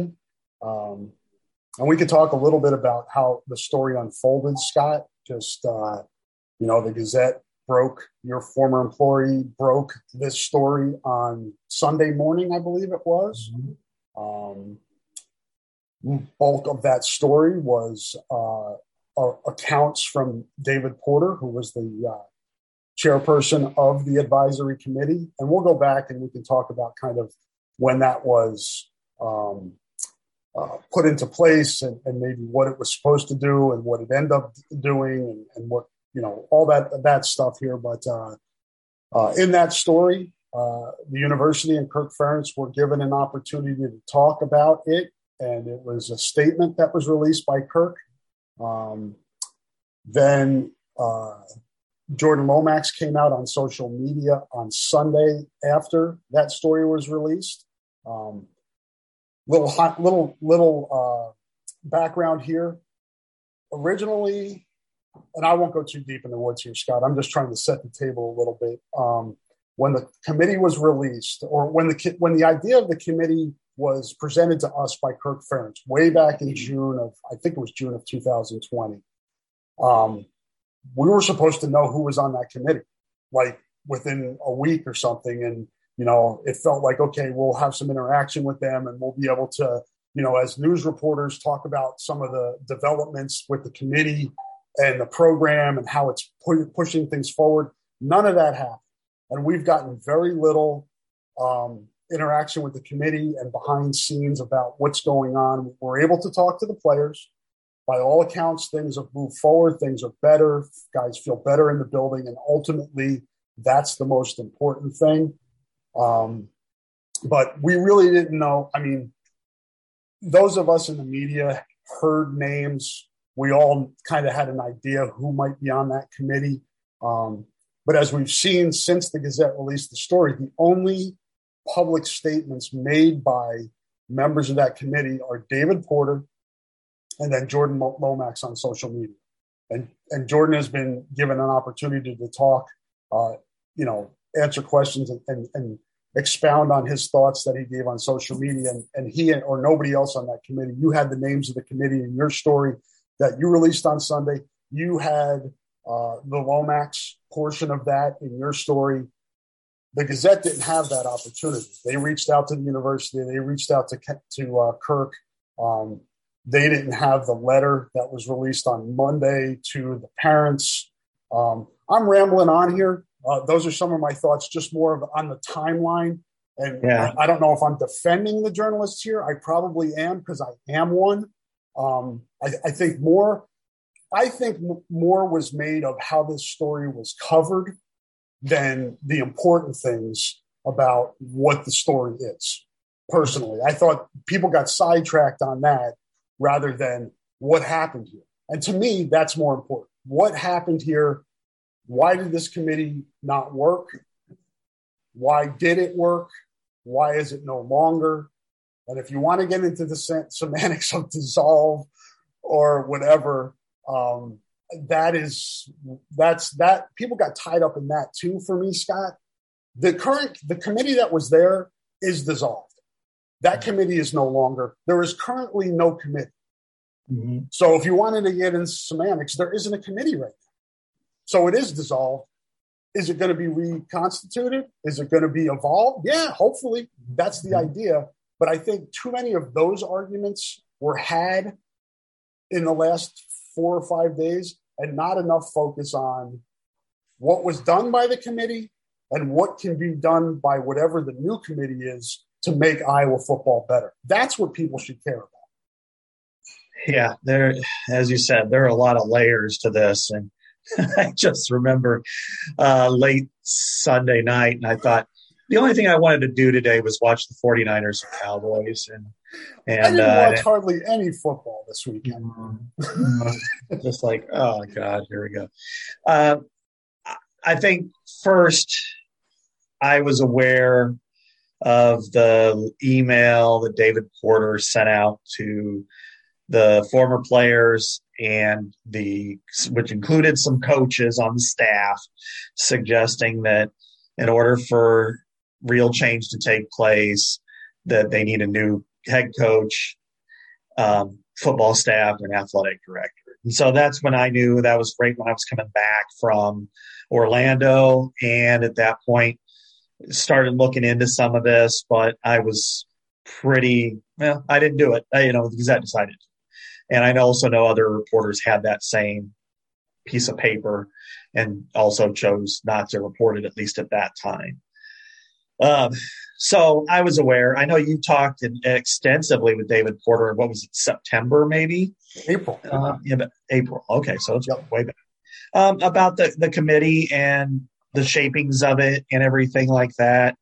Um, I think, again, this is such a complicated issue, and I, I try to be very, sometimes even too careful um, with this topic. But uh, in in, in some ways, I, I look at this as, It was it was rushed when it got put together.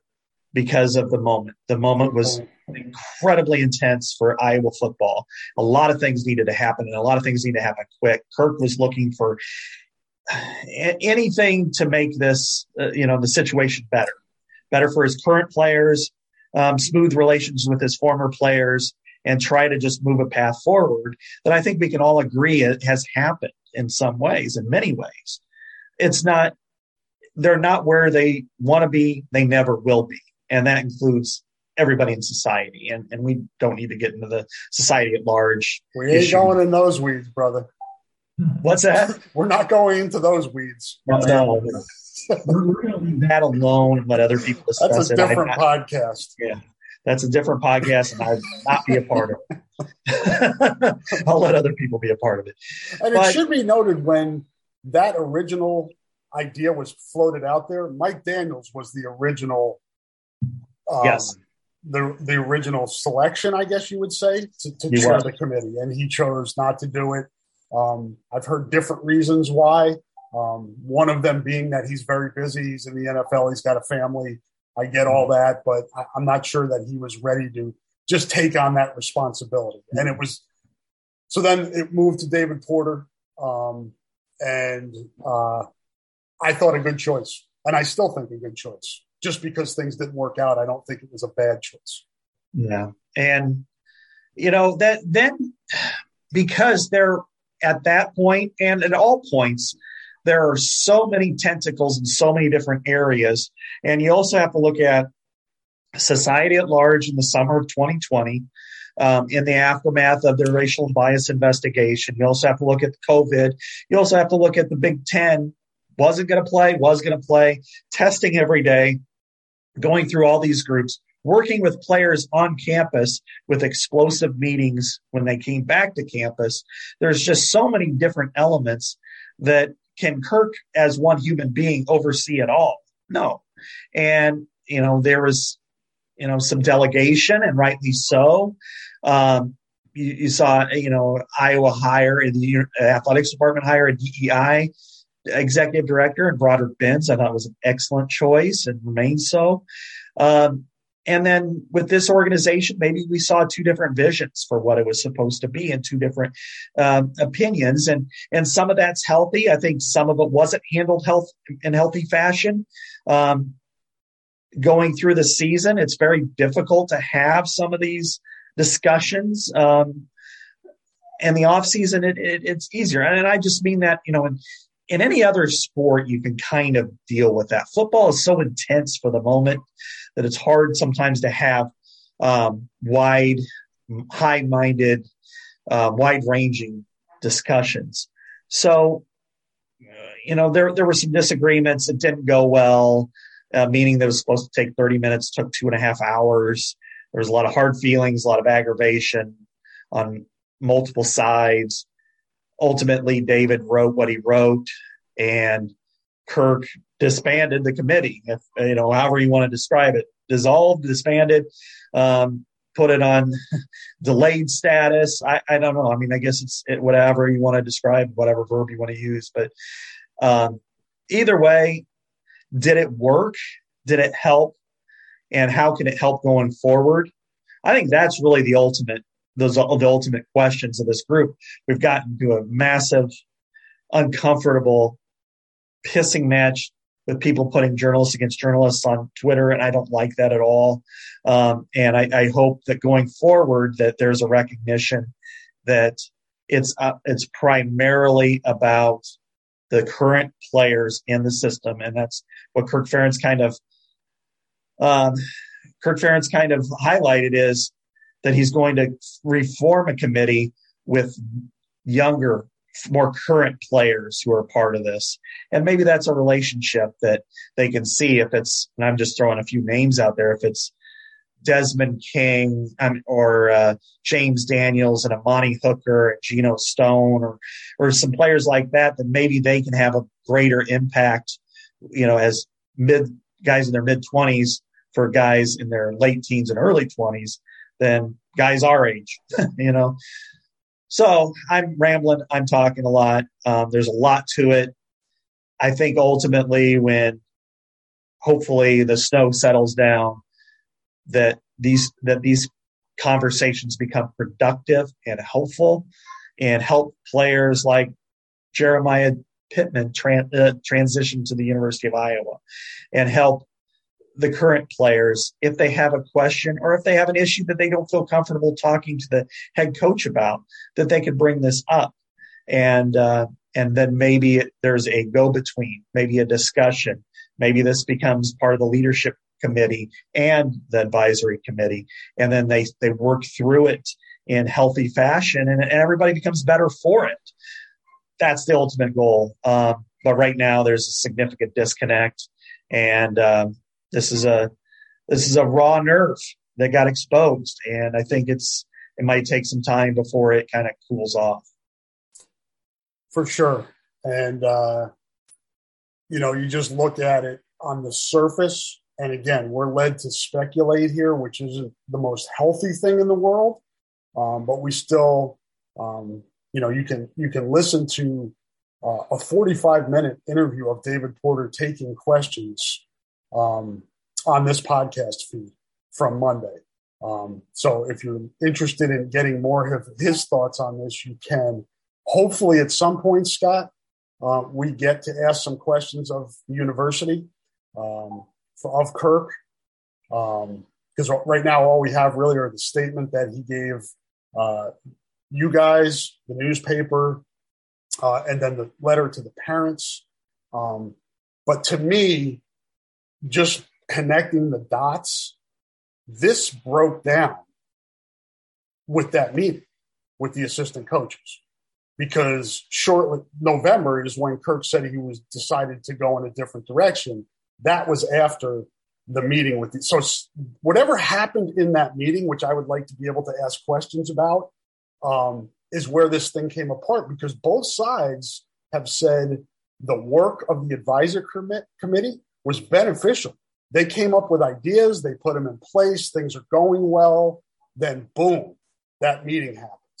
And we can debate on whether it should have been during the season or after the season. To me, you may disagree with this. It kind of sounded like you did, that you felt it would be better in December. To me, This, what after what happened in two thousand twenty, this should be a priority. And I think you can find some time during a bye week to fit this in. Um, it's the first meeting between the assistant coaches and the, and the advisor committee. I have a question about that. Why did it take fourteen months for them to meet with the assistant coaches? Um, Kirk has said that the committee was for him as a soundboard. Then if it's for him, why why are they meeting with the assistant coaches? Is it also a soundboard for the assistant coaches? Sorry, I'm just freestyling here with questions that are going. I wish I could ask as a journalist, but I can't because nobody's answering them. Um, but again, whatever happened in that meeting, and I've heard both sides. I've heard side, you know, the the people that didn't, that, and, and David said this, he felt um, offended that after fourteen months or whatever it was, the assistant coaches didn't answer the question presented to them a month before. I have not had a chance to answer, ask the assistant coaches publicly why they did it. It wasn't just because they didn't want to meet during the season. Was it, a, was it that pissing match of, you know, you guys are demanding this meeting of us. We don't want to meet. We're not answering your question. Is it simple as that? Um, again, there's speculation here. There's things that are go- that have gone through my head. As I said to you before, Uh, we started recording. I'm not sleeping well because I keep thinking of questions I want to ask, because I think it's important to find out what went wrong here to make sure whatever replaces the committee learns from what went wrong.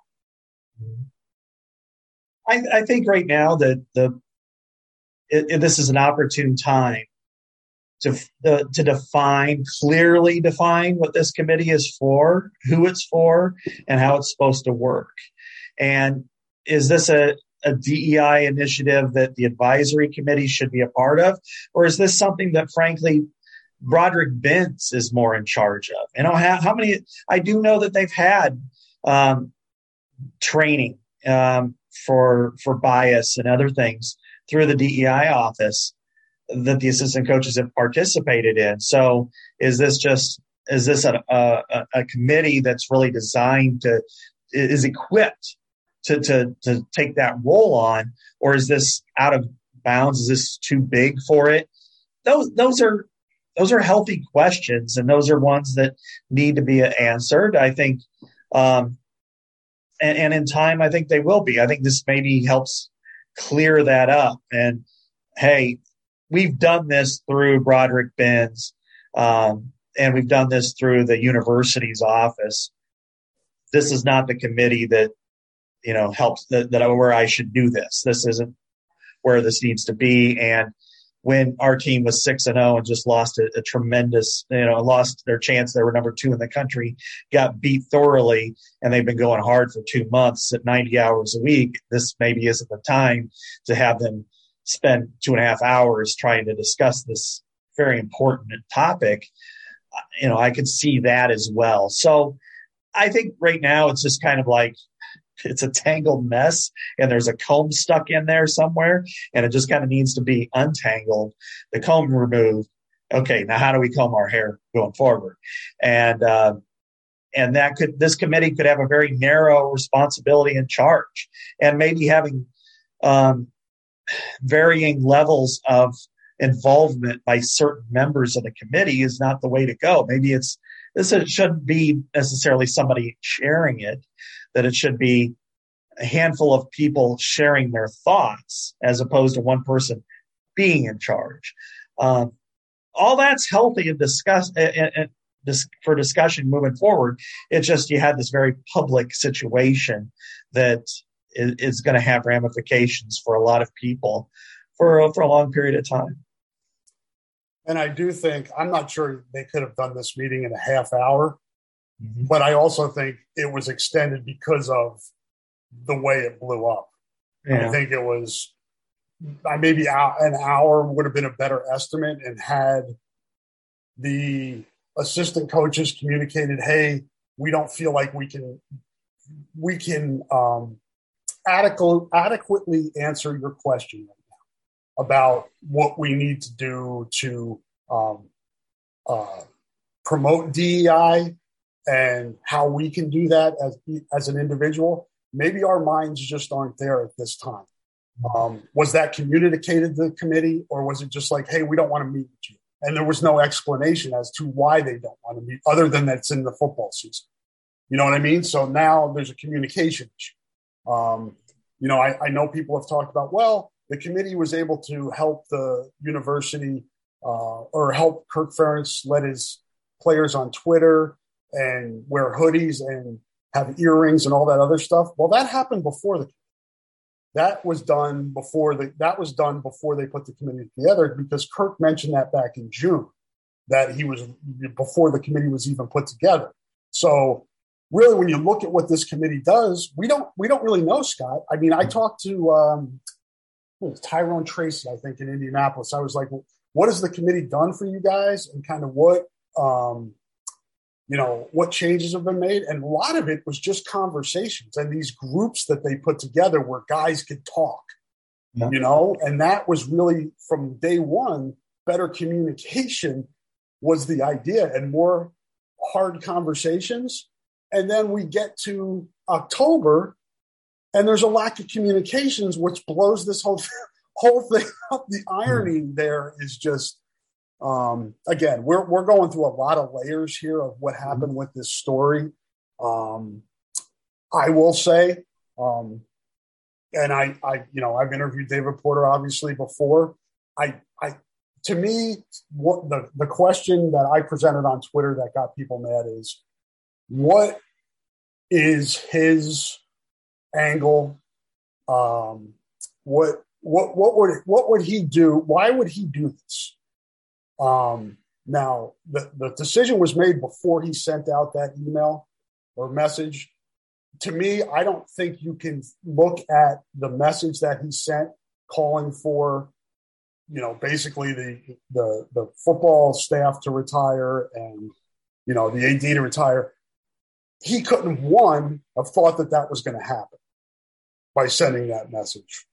Um, I don't know what benefit he saw from that message, felt that he was going to get from that message. knowing that the assistant coaches were on that thread. Um, why do that? I, I don't think that that's beneficial at all. And I think it speaks to the, the impasse and lack of communication here, that that was the way he approached it. I'm not a black man.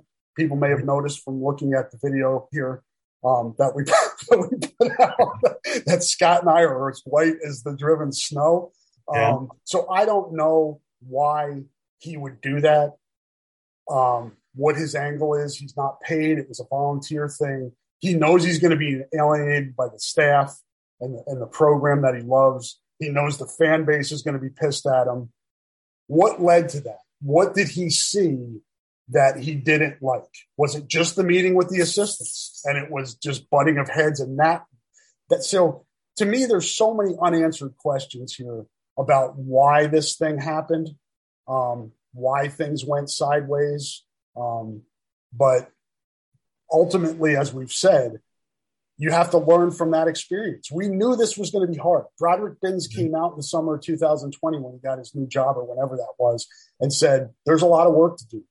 When I talked to David Porter in April, there's a lot of work to do here. If anybody's out there that thinks that in eighteen, nineteen months, this thing is fixed, it's not, you know, and it needs to be continued to be worked on.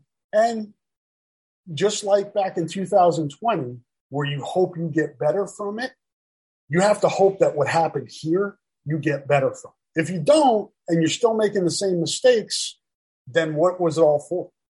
Right.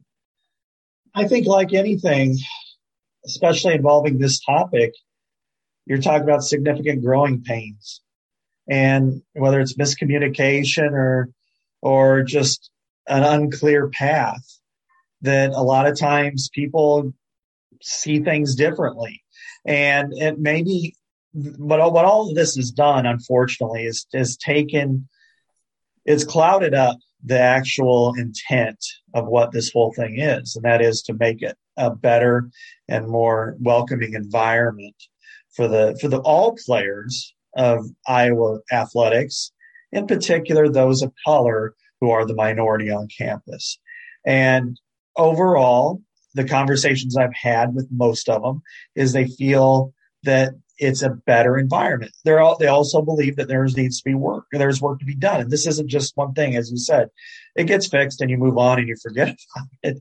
It's an ongoing daily and issue. You know, I mean, you've talked to Kayvon, Tyrone, yeah. really smart kid, young men, really smart young men, and they acknowledge the growth and it, and point to there needs to be more. We've got to keep moving. We've got to keep talking. Yeah, exactly. And if it opens up another avenue of communication to where it's more beneficial to ev- all the key stakeholders, the players, the coaches, staff, former players, then I think I, I think that's the best case scenario. It, whatever happened is it became an, you know an untenable or untenable situation with David Porter and the current staff, and whether that's David's fault, you know, that took on more of a charge and responsibility than what was originally intended, or it's the staff's fault for not clearly defining what his role should be and what kind of opportunities he has to present information.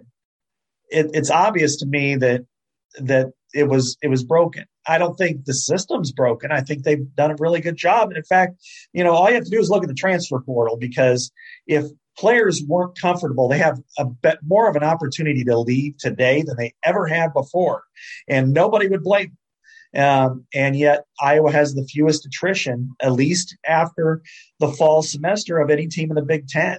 And I think that's something to be applauded, that, hey, they're making strides. It's a, you know, a strive, as we say in the Constitution, a more perfect union, a more perfect relationship.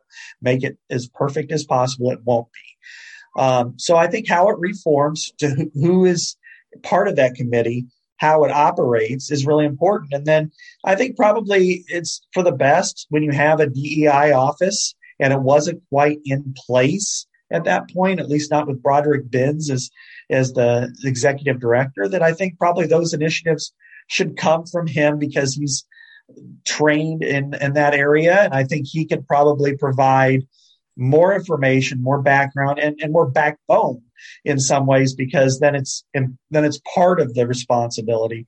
And you know, whether that should have been David Porter working with Broderick Benz on D E I initiatives, maybe that's the path that it should have taken. It, all, all we're saying right now is, you know, it, it is a confusing situation. There are a lot of tentacles in place.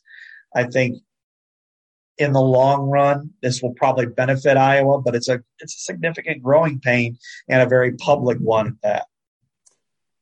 Yeah, and I think it's fair to say it's fair. I don't question Kirk Ferentz much on football.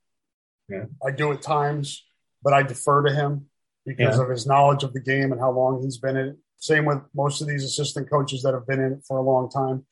Um, but I, I'm not sure I can always give him the benefit of the doubt with his, um, you know, his admitted blind spots. I think he continues to need help. I think the staff, most of the staff that's here, they were in place when the problems were. So I think there needs to be oversight. That's the thing. And as Kirk said back at the beginning, he felt like when those players, James Daniels, Mike Daniels, Jaleel Johnson, um, Amani Hooker, there were a lot of different guys, Marvin McNutt and Amuj- Ojemudia, and a bunch of guys that talked about problems. Kirk said, you know, those guys are feel feel more free to talk about this once they're out of the program and they've lived life and they have life experiences. With that being the dynamic, kids that are in the building right now can't always see things, can't mm-hmm. always, they don't have the life experiences that guys that have been through it and now are outside of the building do. So I think it is important to have former players. Now we can discuss, is it is it good to just have guys that have been in the program recently? To me personally, I like the idea of bringing together different generations, if you will, of guys that have had life experiences that have been through this program, maybe guys, you know, and I think that group, I think this group had that. I thought it was pretty spread out in terms of guys that have been, you know, um, periods that they were in the program. And I, I kind of like that idea. And also building off what you said, Scott, I think the university needs to be more involved with the D E I, the athletic department, with football. Not just football, but all sports. Maybe there's a de- maybe instead of just having Broderick have to deal with the entire athletic department, make him the head of the D E I department and have one or two people, depending on the size of the sport, have somebody that um, uh, kind of works with each individual athletic program and their D E I, and then they can report back to Broderick. And then maybe they have a head coaches meeting that, you know, periodically oh, to, do, to discuss D E I. I wish the university would be more proactive. We, if they were more proactive, we may not even be in this spot. Because the original report, the internal report back whatever year that was, eighteen, nineteen, the first one that James Daniels was part of and saw and approached Gary Barta about and said, hey, we got to do something here. Nothing was done until that summer of two thousand twenty. Mm-hmm. I'm not sure that the university athletic department, university as a whole, is doing enough. They're, they've been given this opportunity after two thousand twenty, and it just seems like, as you said, there was no connection between this advisory board and the athletic department. Why? Why not do more just to build a system of checks and balances, a system that helps your athletic department? Right. Uh, you know, there, there's a lot of big questions there, and not just beyond sports, but life in general. And I think a lot of this has worked.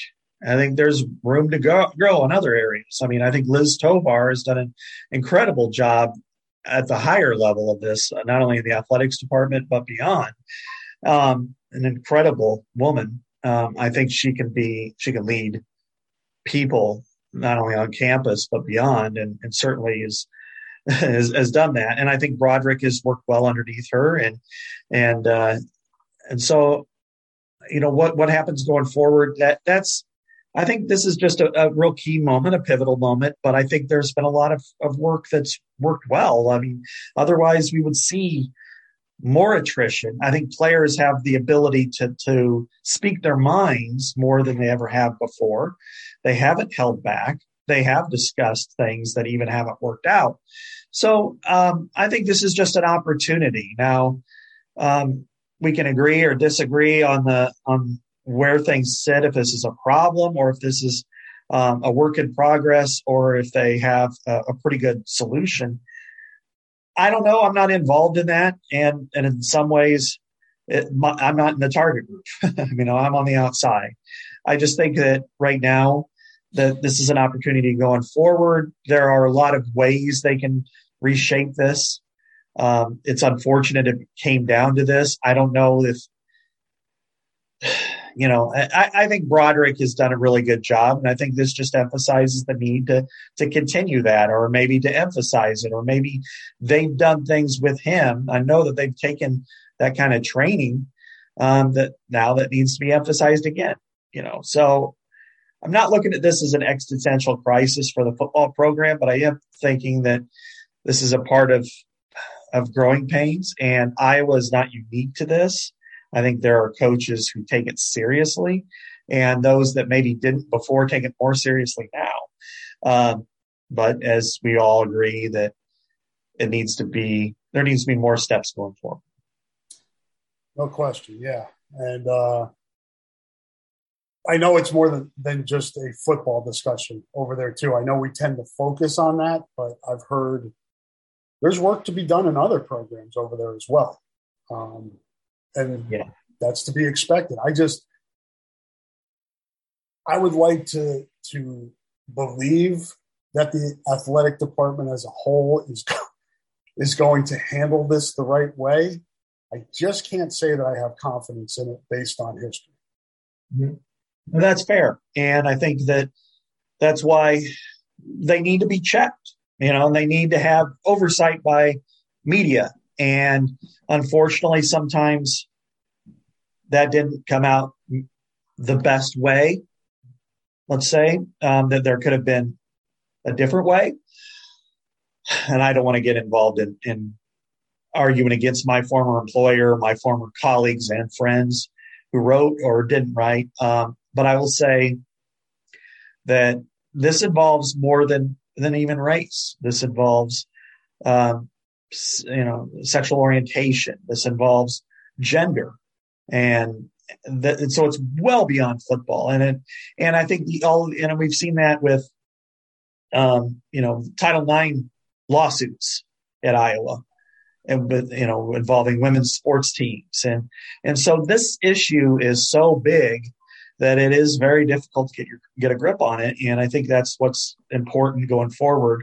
And Broderick faces a, a very challenging situation, but one that I think he's equipped for. And, um, you know, I think the important thing is the next time we talk to Kirk Ferentz, okay, now what's your plan?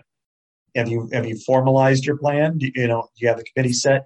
And sometimes having too many people on the same committee, it can be a real challenge, because then, you know, and in one of the cases, the, a lot of the cases I've heard with this one was that there were some petty grievance, grievances out there by people about different things that probably had no business being a part of this, whether it's who was promoted for, who played more, who got the draft, who didn't twenty years ago, and who did, um, you know, whether Hayden's players are treated worse than Kirk's players. I mean, there's just, there are so many little disagreements, arguments that in some ways it's like, ah, that, that, that, that doesn't need to happen. And maybe, and smaller is better when it comes to bureaucracy, because it can get so bogged down.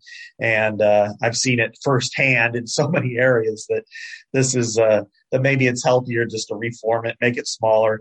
And I, I think ultimately, if I was to say what is the essential part of this, it's to to be a go-between between the current players and the coaching staff.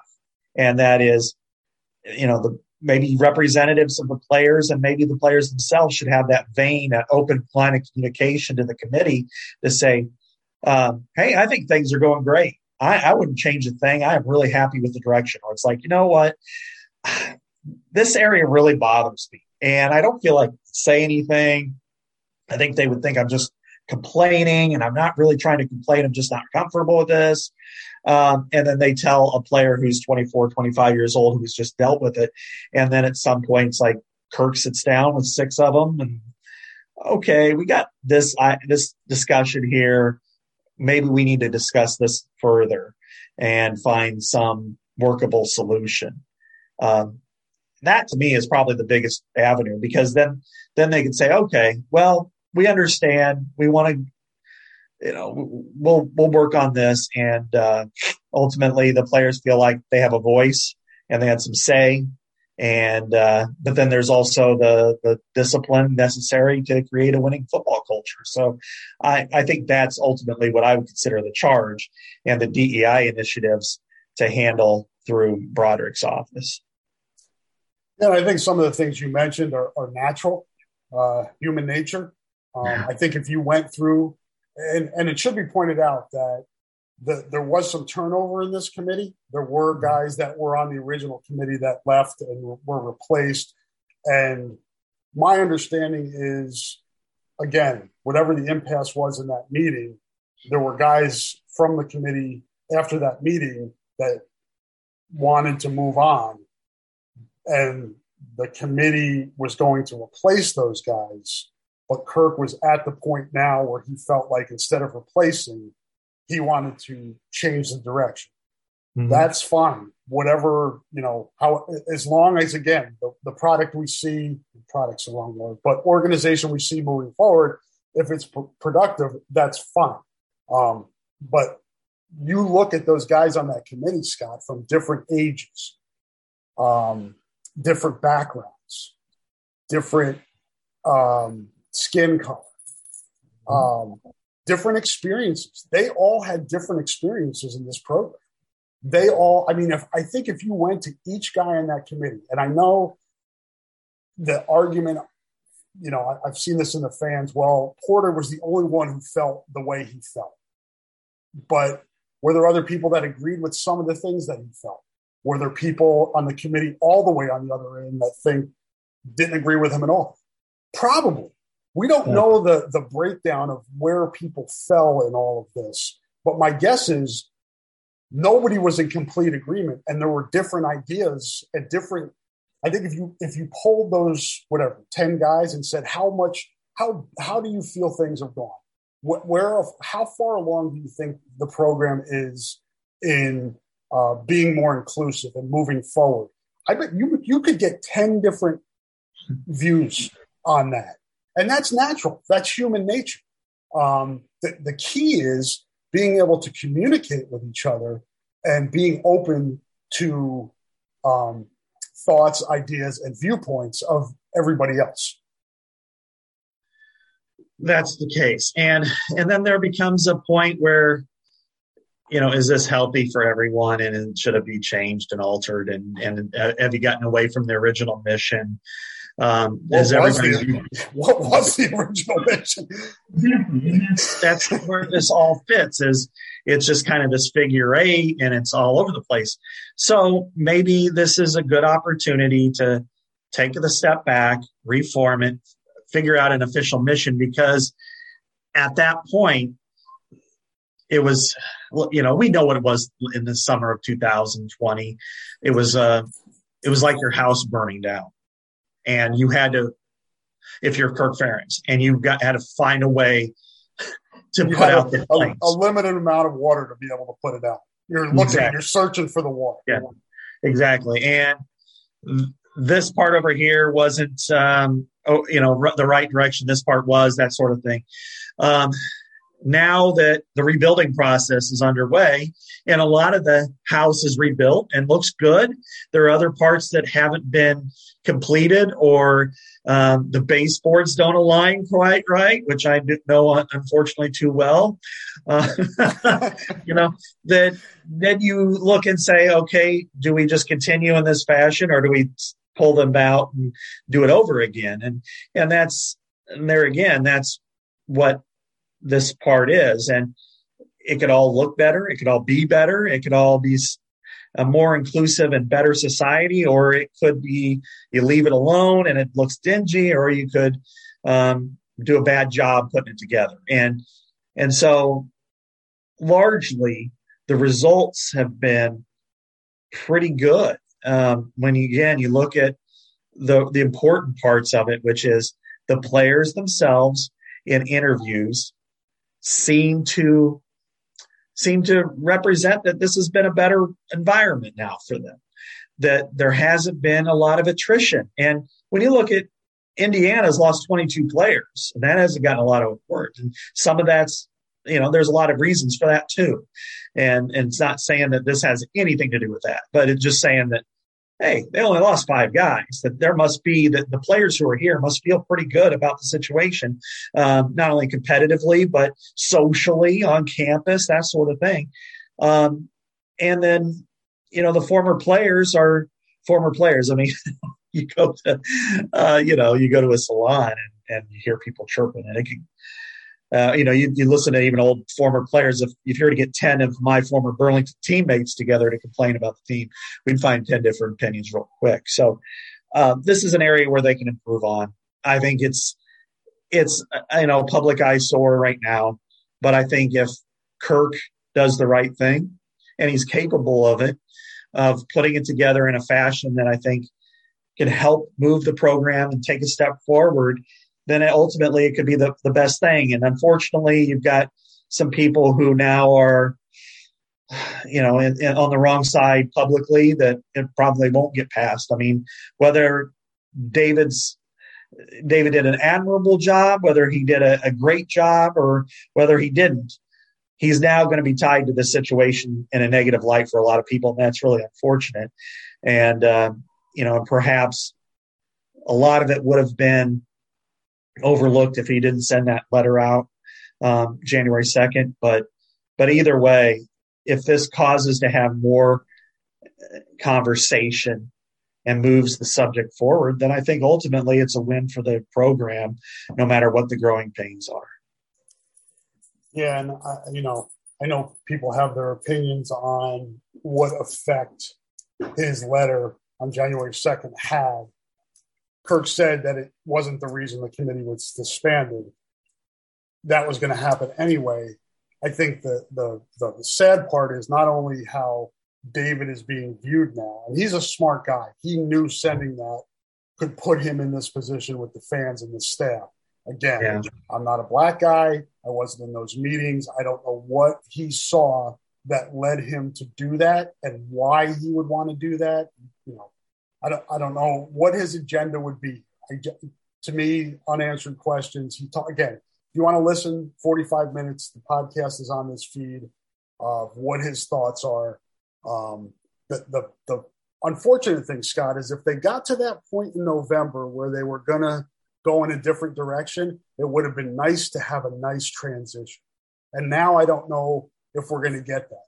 We're not going to get Kirk saying to David at the end, and maybe an exit interview. Okay, you were my committee chair for eighteen months.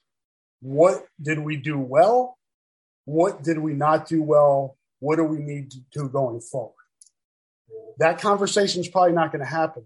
And that's a problem, because maybe David's the only one that feels strongly about the things that he's seeing that he doesn't like or don't think are progressing fast enough. But his thoughts count, just like anybody else on that committee, and you can learn from that. And then maybe, you know, there's another guy that's in the middle that that's that can that looks at it a little bit more positively in terms of the, the progress that's that's been made. And maybe there's another guy that is thrilled with the progress that's been made.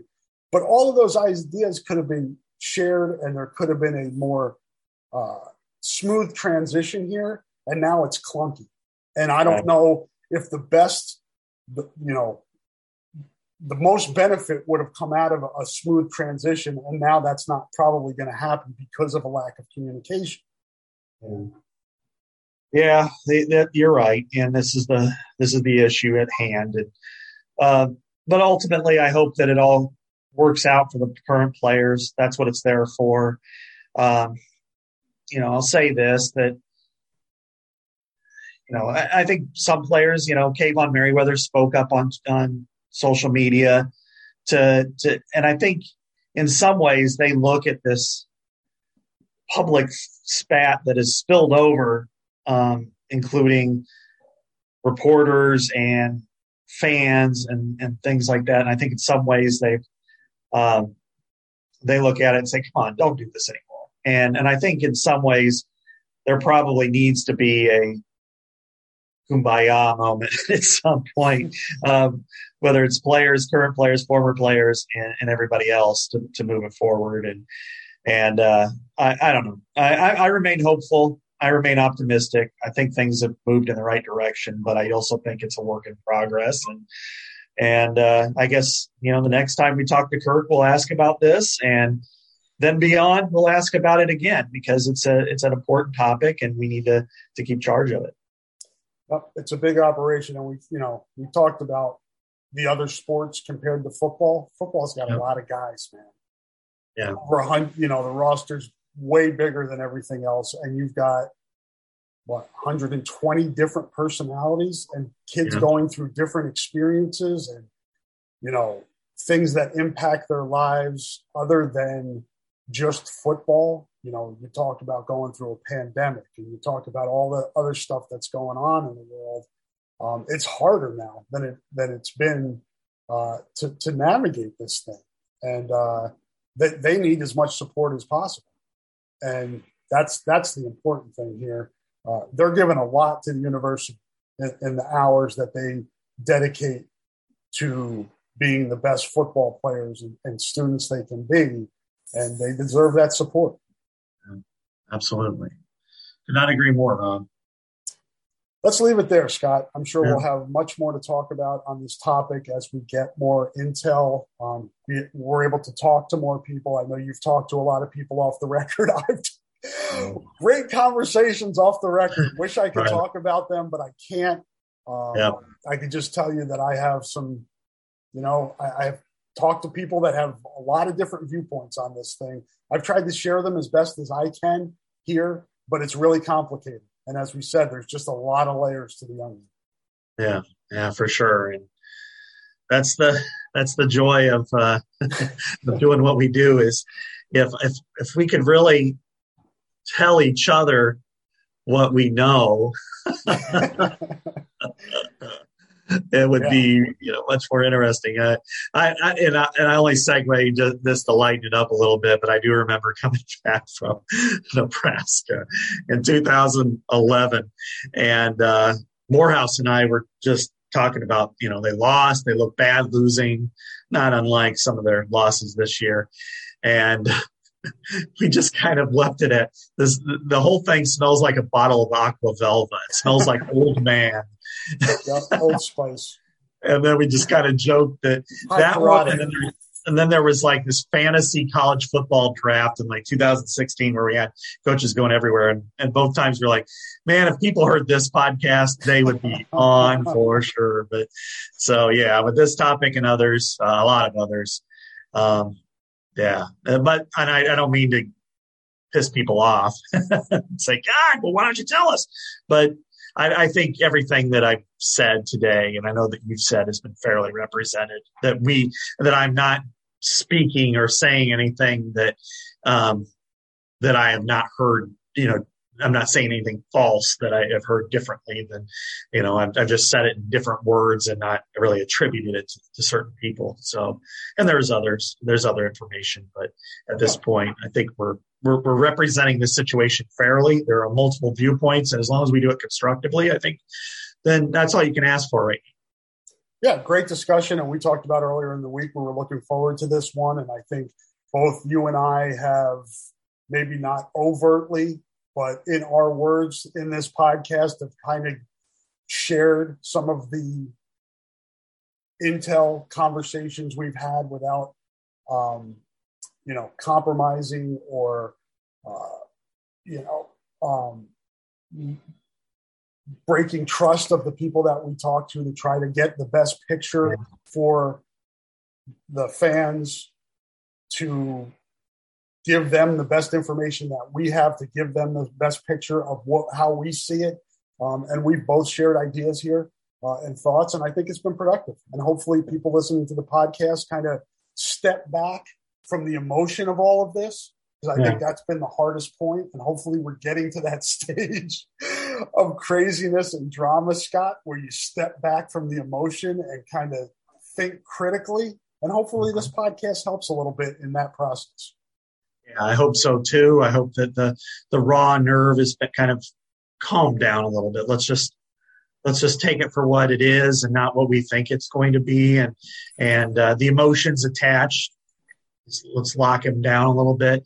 And I think if we can, then eventually we can find some, some room to grow. Looking forward to talking more football. Moving towards the spring, we'll talk a lot more about basketball. Obviously, a key stretch for basketball. Wrestling, big big duel tomorrow at Ohio State. That's on the Big Ten Network. Women's basketball tonight at Minnesota is on the Big Ten Network. So plenty of actual competition mm-hmm. in Iowa sports to focus on. Let's kind of let's kind of look at that, and we'll talk about that next week. Sound sound good? Sounds good to me, Rob. I, I'll be all for it. And hopefully the fans are as well, and hopefully uh, uh, people uh, get some value out of this podcast. Um, I know I did. So for Scott, this is Rob Howe, and uh, this is the Hawkeye Hotspot Podcast, and we will talk to you a week from today. Say goodbye, Scott. Goodbye, Scott.